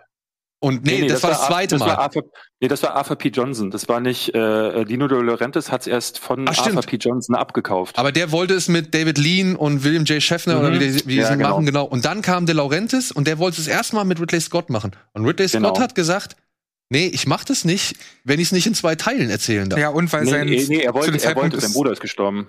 Exakt. Aber da, Tony, oder was? Das war das dann, oder was? Denn, äh, sein Bruder Frank ist gestorben und äh, dann hatte er dann sich entschieden, sich zurückzuziehen, weil auch die Produktionsphase wohl zu lange dauerte. Und dann hat er gesagt, okay, nee, dann mache ich lieber Blade Runner. Das war die Geschichte dann. Und dann hat sich dem- Dino De Laurentiis dann halt jemand anders gesucht, ewig niemanden gefunden und irgendwann den armen David Lynch vom Elefantenmensch-Set heruntergecastet. Der Aber ursprünglich schon- Empire machen sollte. Ja, ja. David Lynch, was Nee, ihr? Return of the Jedi. Nee, Empire was. Jedi meine ich. Ja? Nee? Jedi war's. Echt? Jedi. Okay, Ja. sorry. Ähm, aber ich meine auch, dass Ridley Scott damals gesagt hat, er will das auf jeden Fall in zwei Filmen erzählen und nicht nur in einem. Und das war, glaube ich, also Kann das sein, ja. und, und Laurentiis war das immer ein Dorn im Auge. Ja, Und komisch. Aber ähm, aber in all diesen Versionen und all diesen Geschichten, die man jetzt irgendwie so mitbekommen hat, fand ich, macht Villeneuve jetzt etwas anders, was bisher noch nicht so zum Tragen kam. Das war zum einen dieser Messias-Aspekt, Ja, also der, den finde ich, der wird in Villeneuve am stärksten rausgearbeitet. Aber auch, ja, ich weiß nicht, wie ich es anders beschreiben soll, aber die Fremen haben für mich deutlich mehr so einen nahöstlichen Touch und Flair, als sie jemals bei Lynch oder auch in irgendwelchen anderen Erzählungen hatten. Ich weiß nicht, ist das euch auch aufgefallen oder ist das etwas, was für euch gar nicht mehr so. Ich glaube, das ist auch bewusst. Also, naja, wobei diese Musik, die dann genutzt wird und das, was auch in ihrem Kostüm sich widerspiegelt, ist ja so eher halt irgendwie afrikanisch. Würde ich schon sagen. Da kommt, glaube ich, vieles zusammen. Aber ich finde es generell so spannend. Dieses, man muss sich ja mal reinziehen. Ich glaube, wenn man den Film zum ersten Mal sieht, wird man sich denken, okay, diese Geschichte ist eigentlich nicht so originell. Ja, gut, die ist halt Uhr. Genau, aber man muss halt bedenken, das war halt von 1965 vor allen anderen. Viele haben sich davon inspirieren lassen, dieses ganze Imperialismus-Zeug und also Star Wars hat sich locker davon inspirieren lassen und was weiß ich alles, so bei Blade Runner wäre ja auch sonst nie entstanden, äh, durch die andere Geschichte. Aber da sind so viele Themen, die heute aktueller sind denn je. Also es ist so, das hat mich nochmal echt umgehauen zu wissen, wie alt dieser Roman ist, aber dass da Themen vorkommen wie Kolonialismus und Nachhaltigkeit und so natürlich auch, wie dieser Planet dort verwendet wird, was mit dem Spice gemacht wird, was man eigentlich so Kapitalismus. adaptieren kann, Kapitalismus adaptieren kann auf, auf Öl, was bei auf der Erde abgeht. Und halt auch irgendwie die Rollenbilder, dass du irgendwie im Hintergrund so eine, so eine, so eine Frauengruppe hast, die da, da vieles auch irgendwie leitet im Dunklen, ohne zu viel zu verraten. Das fand ich echt Meinst du eine bemerkenswert. Analogie auf die Taliban oder was? Äh, Genau das wollte ich damit sagen. Ich, hatte mehrfach, äh, ich hatte mehrfach jetzt gelesen, ist natürlich, ne, also wieder was man so im Internet findet, aber auch unter meinen Kommentaren gab es so Leute, die dann von woke Shit geschrieben hätten, weil es wieder Ge- Gender Swapping gäbe und so. Und dadurch, dass ich den Lynch-Film nicht mehr so in guter Erinnerung hatte, den habe ich jetzt nach dem äh, Villeneuve-Film nochmal angeguckt, hab, ist mir das gar nicht aufgefallen, aber in Lynch-Versionen sind auch so wahnsinnig viele Figuren äh, drin, das, wo ich die gar nicht mehr zuordnen konnte. Ähm, und dann jetzt auch dachte, das ist so egal, wer die, wer diese Figuren spielt, weil äh, die, die Aussagekraft dahinter oder das, was sie für die Story haben, Ja. bleibt dieselbe. Deswegen äh, dachte ich mal, habt ihr als jemand, also oder du, Sandro, wenn du die Bücher gelesen hast, ist das was, was dir aufgefallen ist? Bei mir gar nicht. Das haben erst Leute hinterher mir geschrieben. Dass das so bewusst jetzt irgendwie in irgendeine Richtung gebracht wurde? Nee, also klar, er hat sich jetzt dazu entschieden, äh, Liet Kynes zum Beispiel, diese ähm, Ökologin, das ist ein Buch eigentlich ein Mann, das ist der Vater von, von, von äh, Chani, also von Zendaya. Und in diesem Film ist es halt die Mutter von Zendaya. Da hat sie quasi, haben sie einfach die Rollen getauscht. Das finde ich aber nicht schlimm, weil das irgendwie, das stört ja nicht. Weißt, es ist nicht so mit der, mit der Brechstange wie jetzt bei anderen Filmen irgendwie, wo man das eindeutig merkt. Was waren das Es gibt, zuletzt? ein, Mhm. es gibt eine Szene, ähm, die, die ist mir äh, also nur so nebenbei aufgefallen. Am Ende, Äh, wenn äh, äh, nee, ähm, wenn Paul äh, sieht man auch im Trailer den Shot, Paul und seine Mutter rennen so weg vor einem Wurm ähm, und im, in der Lynch-Version stolpert die Mutter und er als der Mann muss der Frau aufhelfen und hier ist es andersrum. Hier, hilft, hier stolpert er und sie muss ihm helfen. Das fand ich, Ja, fand ich drollig, war so kleine es- Szene, es aber ist feinfühlig, ne? Es ist nicht, ich habe gerade zu Eddie gemeint, He-Man ist so irgendwie ein bisschen mit der Brechstange. Also hier Masters of the Universe Revelation. Ja. Da, da lief es irgendwie in die falsche Richtung. So kann man denken, was man will drüber, aber das ist so obvious. Und ich finde, hier sind es so feinfühlige Sachen. Und ich meine, Villeneuve hat schon immer irgendwie tolle Frauenbilder gezeichnet, so in also, also Ensemble, die Frau, die singt und so, ne, da brauchen wir ja nicht drüber reden. Ähm, das ist halt ein, einfach wahnsinnig stark, deswegen wirkt das hier nicht falsch am Platz und deswegen wirkt das hier einfach nur adaptiert auf die heutige Zeit.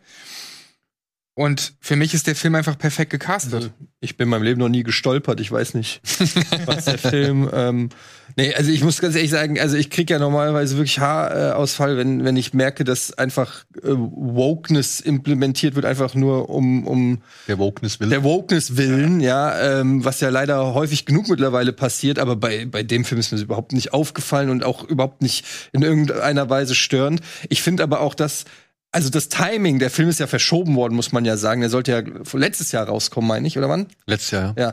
Ähm, und jetzt äh, im Hintergrund von dem, was äh, gerade da in Afghanistan passiert ist oder so, muss man sagen, also das ist ja fast schon äh, visionär. Äh, der, dieses, dass ähm, sozusagen eine Besatzungsmacht ähm, äh, geht und dann eine, ja gut, eine andere kommt und dann aber erstmal dort die, die Machtfrage neu geklärt wird auf diesem Planeten und dass da aber auch natürlich ähm, ja größere Interessen eine Rolle spielen und äh, das Ganze auch gesteuert ist, von wem auch immer, äh, in dem Fall, das kriegt man das zum Beispiel, was man vielleicht noch ein bisschen kritisieren könnte an dem Film. Es wird immer vom Imperator gesprochen und ähm, so, und man weiß aber nicht so wirklich, wer ist das? Aber ist das nicht geil? Das haben wir bei Star Wars auch gehabt. Dass ja, wir noch nicht also, wussten, wer da, der naja, Imperator guck mal, ist, das klar, aber es gibt halt dann noch zwei weitere Star Wars Teile, wo man es dann erfährt. Ja, aber Das, Das ist ja hier auch der Plan. ja, ja, aber, aber wussten wir 1977 nicht. das stimmt, ja. ähm, vielleicht wäre da, vielleicht wäre das aber auch ein Kritikpunkt gewesen 1977, wenn ich Star ich Wars aber gesehen recht- hätte. Wo ich Aber- aber, aber je- geben würde, ist, Ne, ganz kurz noch, wenn, wenn, wenn, stellt euch mal vor, es kommt nicht zu Dune 2. Ja, was machen okay. wir denn? äh, Weißt du, dann, äh, was machen wir denn dann? Dann sind wir gearscht. Dann haben wir echt einen Film, der Sendung. unfertig ist. Nach dieser Sendung kommt der zweite Teil, weil jetzt gehen ja dann alle ins Kino. That's the spirit. Ähm, nee, was ich sagen würde, ist, äh, das ist mir auch aufgefallen, ich hätte, ich liebe Stellan Skarsgård in, äh, als Baron Harkonnen und ich hätte sehr gerne mehr gesehen und ich finde halt so, gerade Dave Bautista, der läuft halt zweimal durchs Bild, macht äh, ne, ich bin Gorilla, ähm, Stellan Skarsgård darf kurz krass sein, aber die Bösewichte bekommen nicht viel Fleisch. stimmt, da ja. hatte die Lynch-Version tatsächlich noch mehr Zeit auf die Bösewichte und deren äh, Plotlines verwendet. Das ist wahrscheinlich auch erst dann Sachen, die dann im zweiten Teil passieren. Von daher gebe ich dir recht. Ich, ich, ich dachte auch so, aber der Imperator, ähm, freue ich mich darauf, wenn man ihn in seiner Zukunft mal sieht. Aber sie hätten in dem Film jetzt ruhig ein bisschen mehr Zeit auf die Harkonnen noch verweisen können. Und da war es dann auch so ein bisschen, ähm, das war mir sehr, war, war zu sehr Klischee auch, dass die halt auf einem Planeten leben, der halt der sieht halt nach Dauerdepression aus, alles dunkel, die Leute sprechen. ich auch dachte so, hui, da kriegst du natürlich echt schlechte Laune. Kein Wunder, dass die alle äh, so durch die Gegend stampfen. Ähm, aber ja, trotzdem, es hat, also auf rein visueller Ebene funktioniert es dann halt einfach trotzdem. Und ich bin gespannt, was der zweite da macht. Ich würde eine Sache nur kurz sagen, um auf Davids Frage auch nochmal zu antworten, was von, vom Buch ausgeht. Das Einzige vom Casting her oder von den Figuren her, was ich mir mehr gewünscht hätte, ist, dass der Baron Hakon doch noch mal ein bisschen ekliger ist, weil jetzt ist er in dem Film ist er jetzt eigentlich nur fett. Die einzige wirklich eklige Szene ist in diesem in dieser Badewanne da und sonst finde ich den eigentlich nicht so eklig, wie er erstens im Buch beschrieben wird und sogar in der David Lynch Version aussieht mit diesen fetten Pickeln und diesem ganzen Scheiß. Da finde ich sieht er hier schon eher humaner aus, abgesehen davon, dass er die ganze Zeit frisst wie ein Schwein. Gut, ich finde, der Film ist generell nicht so eklig oder hart. Also, Wenn man aber sieht, wie Dave Bautista da hinten langläuft und ja, das siehst du ja nicht. Ansatzweise schon. Ansatzweise schon. Kopfkino ist hier größer geschrieben als eben das Blutkino, sage ich jetzt mal.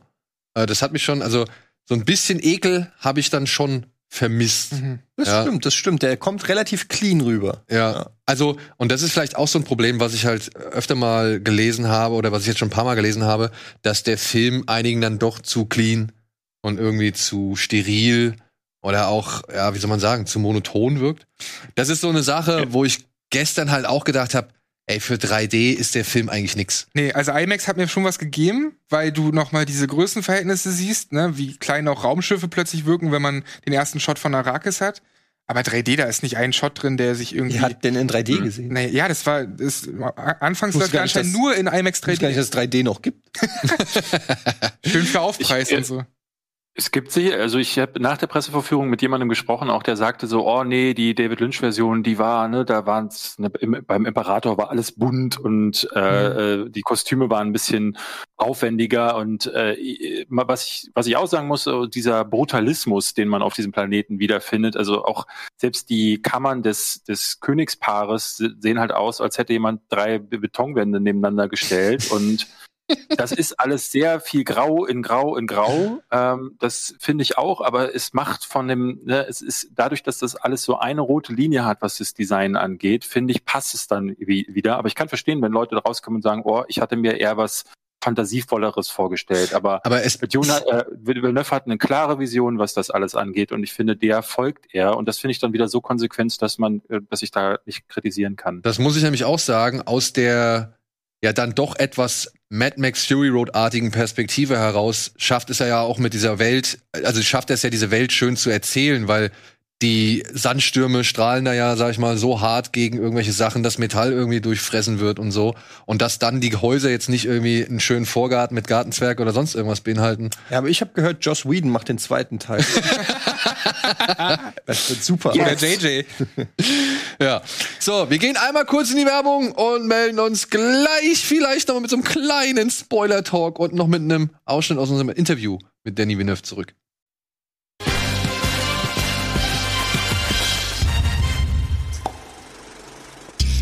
Hallo und herzlich willkommen zurück zu unserer aktuellen Folge Kino Plus mit Sandro. David nun auch noch dabei, Etienne und mir. Und ja, wir sind noch mitten in unserem Dune Talk und wir werden jetzt gleich noch mal ein bisschen spoilern, beziehungsweise noch ein bisschen genauer ins Detail gehen. Vorher habe ich noch eine Frage an euch. Glaub, wie glaubt ihr denn, hätte der Film gewirkt mit Roger Deakins als Kameramann? Weil ich habe mich die ganze Zeit gefragt, wäre das denn wirklich alles so viel farbiger und hätte dann auch die Sorge gehabt, dass es eben Mad Max Fury Road ist? Oder seid ihr zufrieden, dass das jetzt dieser Greg Fraser gemacht hat, der vorher Rogue One und Zero Dark Thirty gemacht hat? Die, Deakins macht doch eh Bilder, die sehr, also sehr viel mit Schatten und Licht spielen. Also äh, es ist, also Deakins macht ja keine Bilder, die farbiger sind, sondern eigentlich eher düsterer. Ähm, bei Blade Runner war es jetzt eine Ausnahme, aber wenn man sich so gerade Sicario anguckt oder aber auch Blade Runner macht er das ja auch. Ähm, ich glaube, die Bilder hätten dann möglicherweise ein bisschen dunkler ausgesehen, aber eigentlich äh, passt, passen sich die meisten Regisseure ja daran an und Dickens ist da hervorragend drin, wenn man sich zum Beispiel äh, äh, was Oh Brother Where Art Thou anguckt. Mhm. Das ist ja auch ein Film, der total bei, bei Hell Helligkeit und so spielt und ähm, ich habe eigentlich gar nicht das Gefühl, es gibt zwar so einen klaren, äh, klaren Stil von Deakins, aber der ist sehr gut darin, die, die, die Wünsche des Regisseurs zu lesen. Deswegen, ich glaube nicht, dass der anders ausgesehen hätte, der Film. Also anhand der ersten Bilder von Blade Runner 2049, wo er da über diese Felder fliegt, wo auch noch alles ziemlich staubig und neblig ist und dann halt, wenn es in die Stadt übergeht, was Eddie ja noch vorhin beschrieben hatte, ähm, weiß ich nicht. Der hätte würde vielleicht, glaube ich, in Feinheiten würde der vielleicht ein bisschen filigraner oder Mhm. genauer aussehen. Aber wie Neuf hat er auch im Interview gesagt, hat ja irgendwie Bock drauf gehabt, dass das ganze Ding halt aussieht, als wäre es einmal mit dem Sandstrahler irgendwie abgespritzt und ähm, so sieht's halt aus. Also ich, Also ich wusste das gar nicht, dass das nicht äh, Deakins ist, aber ich habe gerade mal geguckt, hier Greg Fraser macht zum Beispiel auch den nächsten Batman. stimmt, der Matt macht Reeves Batman. oder was? Mhm. Mhm. Geil. Also Weiß hat er gemacht, Lion, Foxcatcher, Oh, Lion hatte auch schön. Das ist der Let mit Me Nicole- In, die äh, amerikanische Version von Let the Right Ja, One In. also Ich meine, Rogue One. Guter sah, Mann. Rogue One sah auch echt geil aus, was das angeht, so, ne? Ja. Kameratechnisch. Ja. Nö, also ich, ich glaube auch mit Deakins hätte er geil ausgesehen, vielleicht einfach ein bisschen anders. Ja, wahrscheinlich, also ist halt wirklich Villeneuves Vision einfach, ne? Wenn der sagt, okay, der will das alles ein bisschen. Ich könnte jetzt genau, reduzierter- also ich meine, es ist halt auch ein bisschen müßig, ne? Man könnte jetzt genauso fragen, wie hätte dieser Film ausgesehen, hätte Christopher Nolan ihn ins- inszeniert, ne? Zum Für Beispiel. den ja übrigens, das ist ja auch witzig, dass äh, Hans Zimmer dem abgesagt hat für den Film, ne? Ja, es ist halt die Frage, also den, den Score, ne? Noch muss ich, müssen wir vielleicht auch noch mal kurz hervorheben, ähm, oder Score, wie will man das auch nennen, der Klangteppich, den Hans Zimmer hier erschaffen hat. Gestern im IMAX, das war definitiv die lauteste Vorstellung, die ich wahrgenommen habe. Äh, Bombe. Also, wenn, wenn diese Drums, die er dann ab und zu mal spielt, zum Beispiel auf dem Hakon-Planeten oder so, das war einfach, ja, Aber auch wie er es einsetzt, ne? Also in Kampfszenen oder so hast du dann gar keine Musik, während wenn zum Beispiel die Bene Gesserit mit ihrem Raumschiff losfliegen, übelst der Ton aufgefahren wird und ein Bombaster auf der Leinwand ist. Dieser Einsatz ist auch äh, anders als das, was man, sonst so gewohnt ist von Blockbuster-Kino. Ja. So, also ich glaube, wir sind hier der einhelligen Meinung, es ist ein Film, den man im Kino erleben sollte und ja, bitten fast schon drum, ihn im Kino zu erleben, denn wir würden gerne Teil 2 sehen wollen. Und wenn man nach 150 Minuten da sitzt und enttäuscht ist darüber, dass der Film zu Ende ist, dann kann er nicht so viel falsch gemacht haben. Oder? Ja, absolut. Also ähm, ich glaube halt, dass Leute, die, äh, das hat ja auch äh, David gerade schon gesagt, die jetzt so mit zum Beispiel sowas wie Blade Runner 2049 überhaupt nichts anfangen Nee. konnten. Ich glaube, die wird es geben und die werden auch in Dune vielleicht nicht das finden, was sie sich erhofft haben. Ähm, weil das muss man halt auch einfach fairerweise sagen, es ist jetzt nicht das klassische Popcorn-Kino, also wer Fast and the Furious und Star Wars 9 äh, abgefeiert hat oder so, der wird dann hier vielleicht einfach auch ein bisschen gelangweilt sein. Ich kann nur von mir aus sagen, es ist eigentlich genau das, was ich mag. Ich, ich habe auch äh, Blade Runner äh, 2049 geliebt und ich war nie, ich bin nicht der mega Blade Runner Fan, also so äh, kann das natürlich einordnen, die Wichtigkeit und mag den auch, aber Blade Runner 2049 hat mich damals komplett vom Hocker gerissen und ich mag einfach wirklich alle Danny Villeneuve Filme und für mich ist das ähm, ein Match in Heaven und ich hoffe wirklich, es kommt ein zweiter Teil raus und ich hoffe, es gefällt den Leuten. Weil ich wünsche mir mehr Blockbuster für Erwachsene, mehr Blockbuster, die ähm, auch mal trauen, ähm, ruhiger zu erzählen, die nicht einfach nur von Setpiece zu Setpiece äh, gehen, wo die, wo die Heldengeschichte 21.000 Mal äh, erzählt wurde und du ein, eigentlich dich nur durchlangweilst und hoffst, dass vielleicht irgendeine Actionsequenz dich ein bisschen frohlockt, aber ansonsten ist es so Fire and Forget. Ich muss immer noch über den Film nachdenken. Ich habe ihn jetzt erst einmal gesehen ähm, und freue mich schon drauf, ihn ein zweites Mal zu sehen, weil ich auch so überwältigt war beim ersten Mal und dann, glaube ich, beim zweiten Mal das auch noch ein bisschen mehr genießen kann. Und ja, ist auf jeden Fall eine Empfehlung. Ich bin da ganz bei dir. Ich hatte jetzt im Sommer, äh, gerade jetzt, wo äh, die Kinos wieder aufgemacht wurden und so viel nachgereicht wurde und dann Space Jam auf Fast and the Furious und äh, Shang äh, nee, wie war das? Snake Eyes irgendwie gefolgt sind. Und ich dachte dann wirklich, äh, bin ich in der, in der Pandemie, äh, ist mir da wirklich der Filmgeschmack abhanden gekommen? Bin ich noch mal älter geworden und geht das einfach nicht mehr?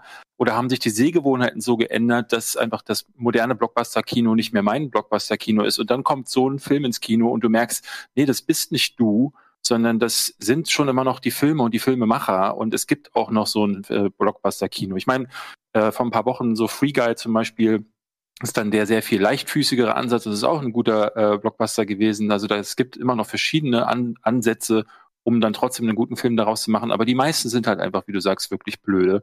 Und hier mutet einem Regisseur seinem Publikum wieder auch mal was zu, ja. Und man hatte immer so das Gefühl, dass das nur noch äh, Nolan macht, wobei ich da finde, das für mich jetzt gar nicht so sehr, äh, also da ist Denis Villeneuves Filme sind da sehr viel tiefsinniger und tiefgründiger.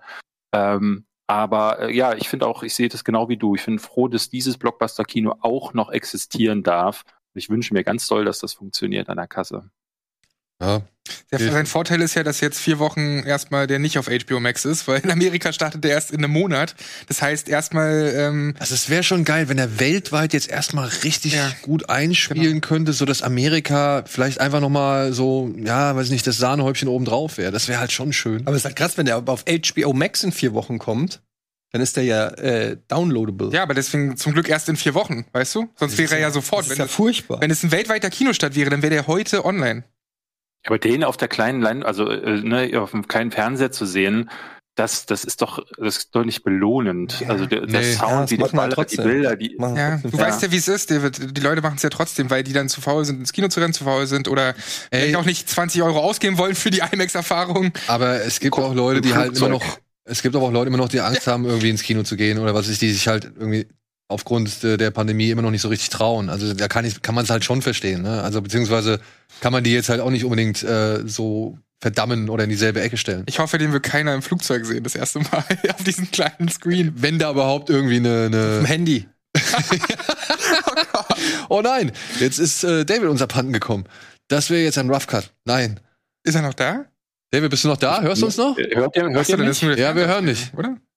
Ähm, bei mir ist, hat sich nichts geändert. Ich habe gar nichts gemacht. Ja, Aber schön, dass wir, guck mal, jetzt ist alles da. Okay. Ist doch alles gut. Naja, wie lang geht denn der Interviewausschnitt ungefähr? Vier, drei, vier Minuten. Drei, vier Minuten. Aber guck mal, wir haben ja, wir können ein bisschen Zeit. Lass uns den noch Haben kurz ja. gucken. Den, den, das Interview-Link? Ja. Ja, alles klar, dann gucken wir das gleich nochmal. Wir haben ein, achso, Entschuldigung, zur, zur Erklärung, zur Erklärung. oh Gott, oh Gott. Das, es tut mir leid. Ich konnte im Rahmen des Filmfestivals von Venedig ein zehnminütiges äh, Interview mit Danny Villeneuve führen. Ich war, während ich dieses Interview geführt habe, auf einer Hochzeit und bin kurz halt ins Hotel und habe dieses Interview dort geführt. Also falls ihr euch wundert, wie ich da gerade aussehe, das war nicht wirklich geplant. Das war einfach, äh, weiß ich nicht, ich hab Bin ich gespannt. ja, nein, ich sehe halt ganz normal aus, aber irgendwie, ich hatte die Kappe auf und wollte eigentlich ohne Kappe und was weiß ich, egal. Danach noch mal kurz Spoiler-Talk Du oder? gehst mit einer Kappe zu einer Hochzeit, Daniel. Nein, ich hatte die Kappe einfach nur, oh, egal. Plötzlich, plötzlich hieß es, ey, hier ist Danny Villeneuve, red mit ihm.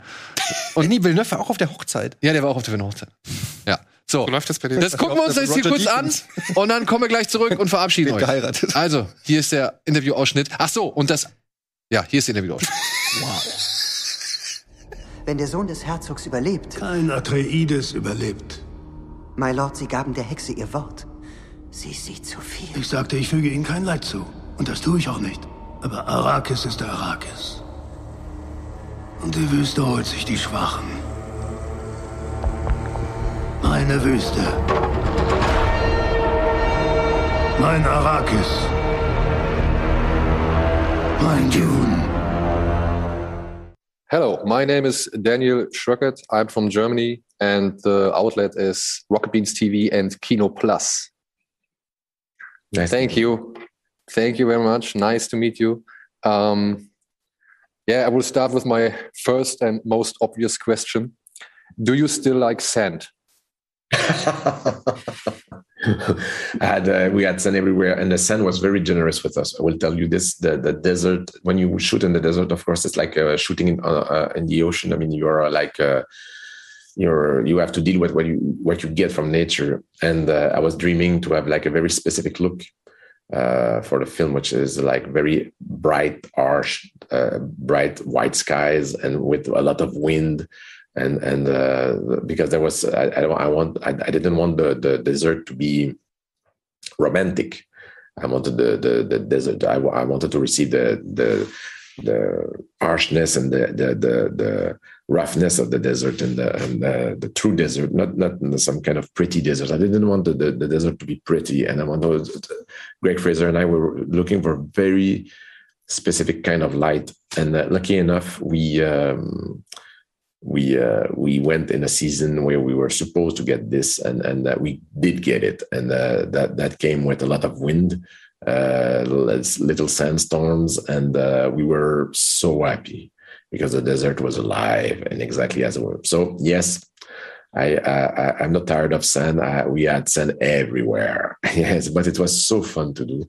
Seriously, it's like uh, it, we were like kids in a candy store. It was crazy. It was so fun to do. I mean, if you ask ask me what is my favorite part of the shooting, it's definitely the desert. It's like, and I think that all the crew, frankly, will say the same thing.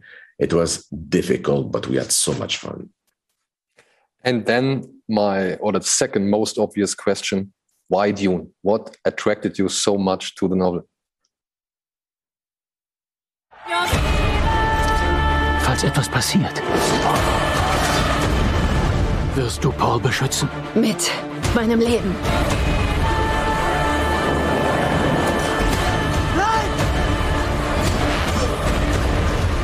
Nur gemeinsam haben wir eine Chance.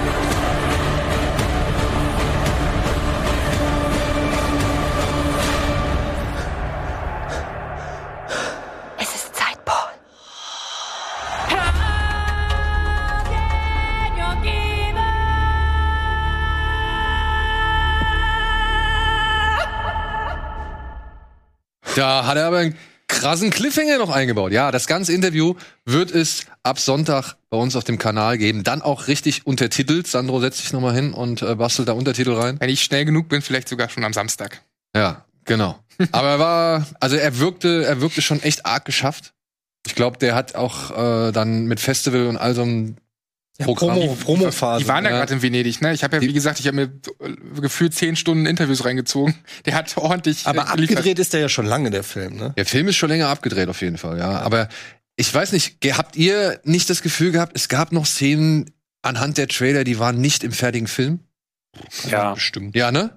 Diese eine Szene, wo äh, Duncan Idaho kniet und ihn als seinen neuen äh, Lord quasi preist in der Wüste. Und äh, das habe ich nicht gesehen. Jetzt sind wir schon im Spoiler-Territory, oder? Ach so, wir können Oder ja mal reinhauen. sagen? Ja, pass auf, dann hauen wir jetzt mal einen Spoiler-Rahmen. Jawohl. Äh, die gibt's aber. Ich habe gestern, ähm, ich habe das auch erst gedacht, Ja? David, weil man vergisst so viele Szenen. aber ähm, wenn du dich dran erinnerst, wenn Jessica und Paul in der Wüste sind, dann äh, fliegt irgendwann Duncan Idaho zu ihm und erklärt den anderen beiden, dass ähm, der Duke tot ist, also sein Vater. Ah, Und- ah, ah, nee, dann war ich jetzt in einem, beim zweiten Mal war ich, glaube ich, auf Toilette genau in der Ah, Szene und das du. kann sein. Und genau in dem Moment kniet, er sich, kniet er sich dann nieder und sagt, ey, du bist mein neuer Baron quasi. Oder ah, Herzog. okay, gut. Herzog, Ziehe ich ja. zurück. Aber wollen wir mal ein Special Shoutout machen für Jessica F äh, Ferguson, also für äh, Rebecca, Rebecca. Ferguson. Alter, Rebecca die stiehlt allen die Show. Wirklich Also, gestern noch mal festgestellt, also es ist eine ja, und dann halt, das ist, glaube ich, das spielt da rein in, dem, in, in all das, was ihr schon gesagt habt. Ein Blockbuster mit einer derartigen Ernsthaftigkeit, mit einem derartigen Aufwand und dann hast du die Darsteller, die es schaffen, mit dem, was, sag ich mal, mit dem wenigen, was diese Story bisher für uns bereithält, noch wirklich so viel irgendwie rauszuholen oder so viel draus zu machen. Weil die müssen es ja wahrscheinlich, die wissen ja wahrscheinlich viel, viel mehr. Die haben ja viel, viel, viel mehr Input, auf den sie sich irgendwie bauen können oder stützen können, was die Rolle angeht. Aber das können sie ja natürlich noch nicht so wirklich Ja. spielen. Also Aber es wird ja noch nicht gezeigt. Und ich finde, gerade Frau Ferguson, Jeff, warum muss ich die ganze Zeit Jessica sagen? gerade Frau Ferguson macht es meiner Ansicht nach sensationell, wie viel, ja, weiß ich nicht, wie viel Emotionen, wie viel Schauspiel, wie viel Variation sie da in diese Rolle mit reinbringt. So, also ich würde sagen, sie ist echt der stärkste Aktivposten neben Chalamet. Ich will auch Timothy Chalamet hervorheben, weil seine Rolle auch echt fucking schwierig ist, ne? Der wird da so von allen Seiten hört er einfach nur, dass er der Auserwählte sei. Und du siehst ja seine Unsicherheit und ich fand diesen Moment auch so stark, wenn er im Zelt seine Mutter anschreit so und sagt, ey, du hast mich zu einem fucking Monster gemacht mit deinen scheiß Hexen da quasi. Und das finde ich einfach nur Wahnsinn, wie man ihm so viel von den Lippen oder vom Gesicht ablesen kann, weil man eben nicht jeden Scheiß, also nicht jeden Hintergrund weiß, ne? Also allein sowas wie warum es keine Roboter oder KI mehr gibt in dieser Welt. Es gab halt einen Krieg vor 10.000 Jahren gegen die KI. Deswegen ist diese Welt zwar hochtechnologisiert. Die KI hat verloren? Ja. KI hat Ah, das verloren. Ja. ist bestimmt nicht optimistisch. Das ist der Background so. Und das sind halt so viele Background-Informationen, die er halt weglässt, bewusst, weil es sonst einfach zu viel wäre. Und auch was die inneren Gedanken, Gefühle und so von eben Paul Atreides angeht. Aber durch die Schauspieler und Schauspielerinnen kann man das halt alles irgendwie in, in Kontext setzen. Und das ist echt wahnsinnig stark. Deswegen ist es umso wichtiger, dass der, dass der Cast so ausgewählt wurde, wie er ausgewählt wurde. Was ich sehr stark fand, muss ich sagen, äh, in Bezug auf diese Messias-Rolle, und das ist für mich der äh, größte Unterschied zur Lynch-Version, ist, dass in Denis Villeneuves äh, Version jetzt dieser ursprüngliche Gedanke von Frank Herbert zurückkommt, nämlich diese, dass diese Messias-Figur ähm, eben auch auf kritische Weise zu betrachten ist. Also Paul Mhm. ringt ja regelrecht mit sich, ähm, weil er in seinen Visionen schon sieht, dass in seinem Namen ein heiliger Krieg äh, ausgefochten werden wird oder könnte und ähm, ne, da spielt dann der Film dann auch auf die Weltreligionen an und äh, in Lynch-Version ist es ja dann am Ende, also gleich Doppelspoiler, äh, dass äh, Paul es ganz am Ende regnen lässt und das ist im Buch ja nie vorgekommen. Und äh, ne, also da ist das sehr viel mehr ähm, aus einer anderen Perspektive wird das betrachtet. Und das kommt jetzt hier wieder zurück und das finde ich sehr stark, weil es eben nicht diese Heldenreise ist, wo du klar weißt, so, das ist jetzt Luke Skywalker oder das ist äh, Neo oder so, der dann am Ende fliegen kann, ähm, sondern der will das eigentlich gar nicht. Und eigentlich ist es eher mehr, ähm, das hat Wolfgang Engem Schmidt in seinem Video sehr schön betrachtet, dass das eben mehr eine Ideologie ist, die ihm aufgedrängt wird, weil da wurde von den Bene Gesserit auf dem Planeten wurde das, das äh, indigene Volk wurde dann schon so lange bearbeitet, dass es da diesen Messias gibt, dass die jetzt rumrennen und sagen, hey, du bist der Messias und dann wird halt aus dem Hören sagen dann vielleicht Wahrheit. Und ist das überhaupt Wahrheit? Und diese Frage stellt der Film auch eher so nebenbei, weil wie gesagt, es passiert ja so viel, aber dass er das tut und auch noch einstreut und quasi korrigiert, finde ich ganz spektakulär. Ich finde, ich mag, dass äh, der Charakter von Timothy Chalamet im Prinzip die ganze Zeit beschützt werden muss. Also er ist zwar der Held, aber er ist auch gleichzeitig wie so eine Ming-Vase, die bloß nicht kaputt gehen darf. Eine Hoffnung. Ähm, und wenn man das jetzt mal vergleicht, nimm mal den Mary Sue-Charakter hier von Ray in, in der neuen Trilogie, die einfach alles kann, äh, von Anfang an, wofür andere irgendwie ja, jahrelang trainieren mussten. Oder sie kann einfach alles, sie, äh, sie meistert alles. Sie ist einfach äh, dieser klassische Mary Sue-Charakter. Ähm, und, und bei ihm ist es eher so, dass da, da, da sind Zweifel, gut, die hat Ray teilweise auch, aber, äh, aber äh, ne, da, du, ich fühle den, ich fühle mit dem, ich gucke diese Filme, ich habe Angst um den Hauptcharakter. Ähm, man sieht es dann auch, was du gerade gesagt hast, in den Augen von äh, Rebecca Ferguson, ähm, seiner Mutter, die, äh, da kannst du ja auch richtig ablesen, die Bedrohung ist real. Ähm, und äh, das, das, du bist ganz anders verhaftet irgendwie dadurch. Und ich muss auch sagen, Timothy Chalamet, also ähm, wow, der Typ ist einfach nur krass. Also ich weiß nicht, wo Holly, wie Hollywood den gefunden hat, aber der Typ, der, äh, den werden wir noch, das ist der nächste DiCaprio oder keine Ahnung, den werden wir noch die nächsten 30 Jahre werden wir noch über Timothy Chalamet reden. Der Typ, ähm, ich glaube, David hat es auch gesagt, äh, du guckst dem in die Augen und hast das Gefühl, okay, Oscar. Ja. So, weißt du, das ist einfach krass. Muss ich wirklich einfach sagen. Ein, ein fantastischer Schauspieler, der mit ganz wenig äh, ganz viel erreicht, finde ich. Ganz toll. Und der jetzt auch zum ersten Mal, ich meine, wenn man die bisherigen Filme von ihm anschaut, ne, also ich meine, nichts gegen seine bisherigen Auftritte. Der hat ja immer wieder für gute schauspielerische Leistung schon gesorgt. Allein Call Me By Your Name. Aber so körperlich wie jetzt hier in diesem Film, fand ich, war er auch noch nie. Hat er also, nicht King Arthur oder sowas gemacht?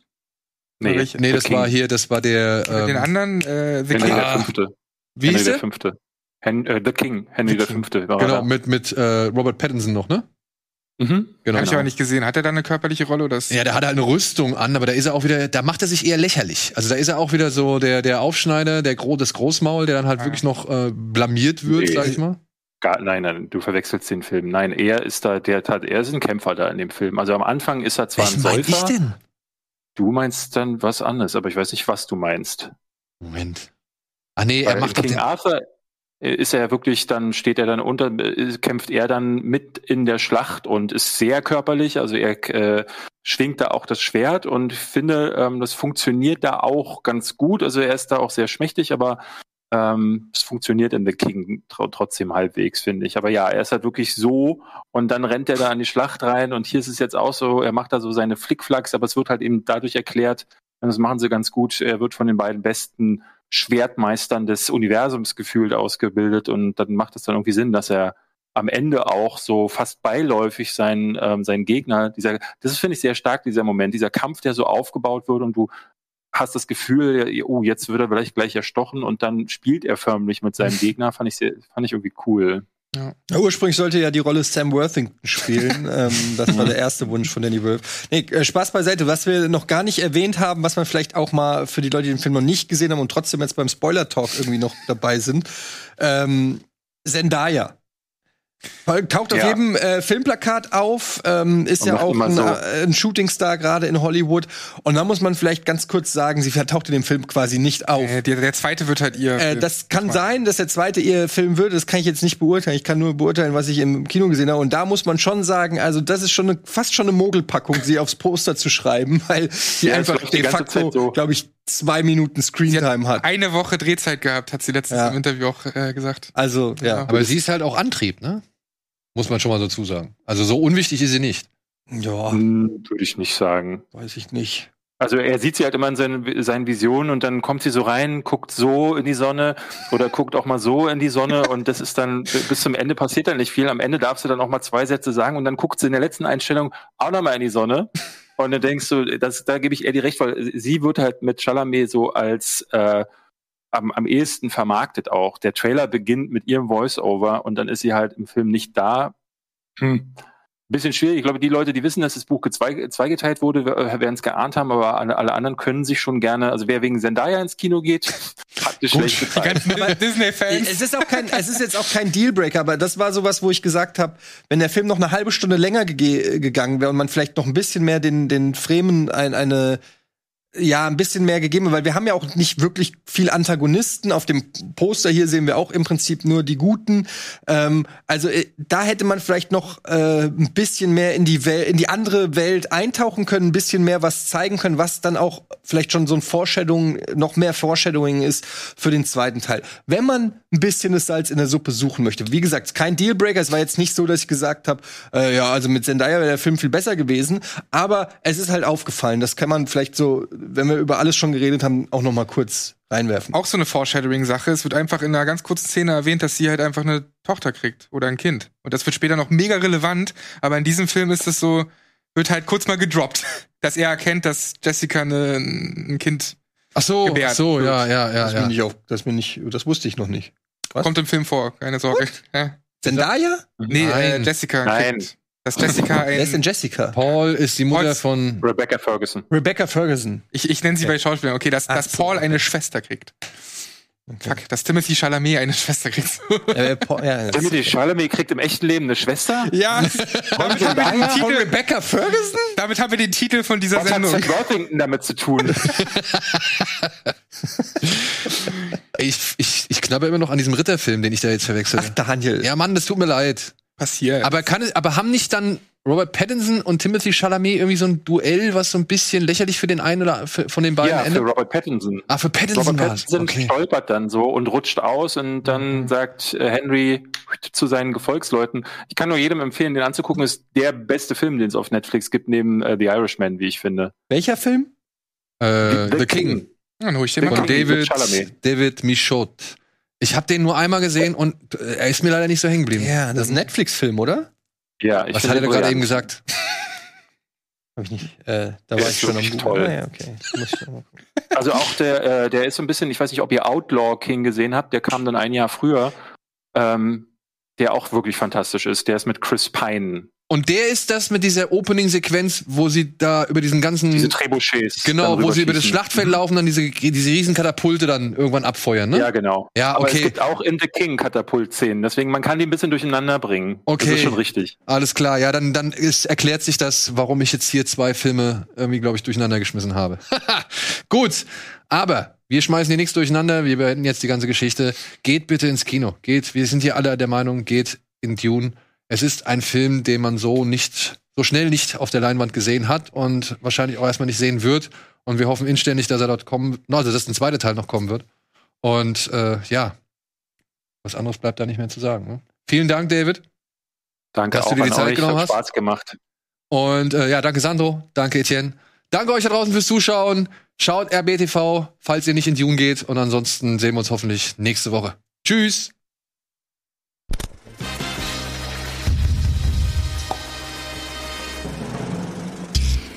Diese Sendung kannst du als Video schauen und als Podcast hören. Mehr Infos unter rbtv.to/kinoplus.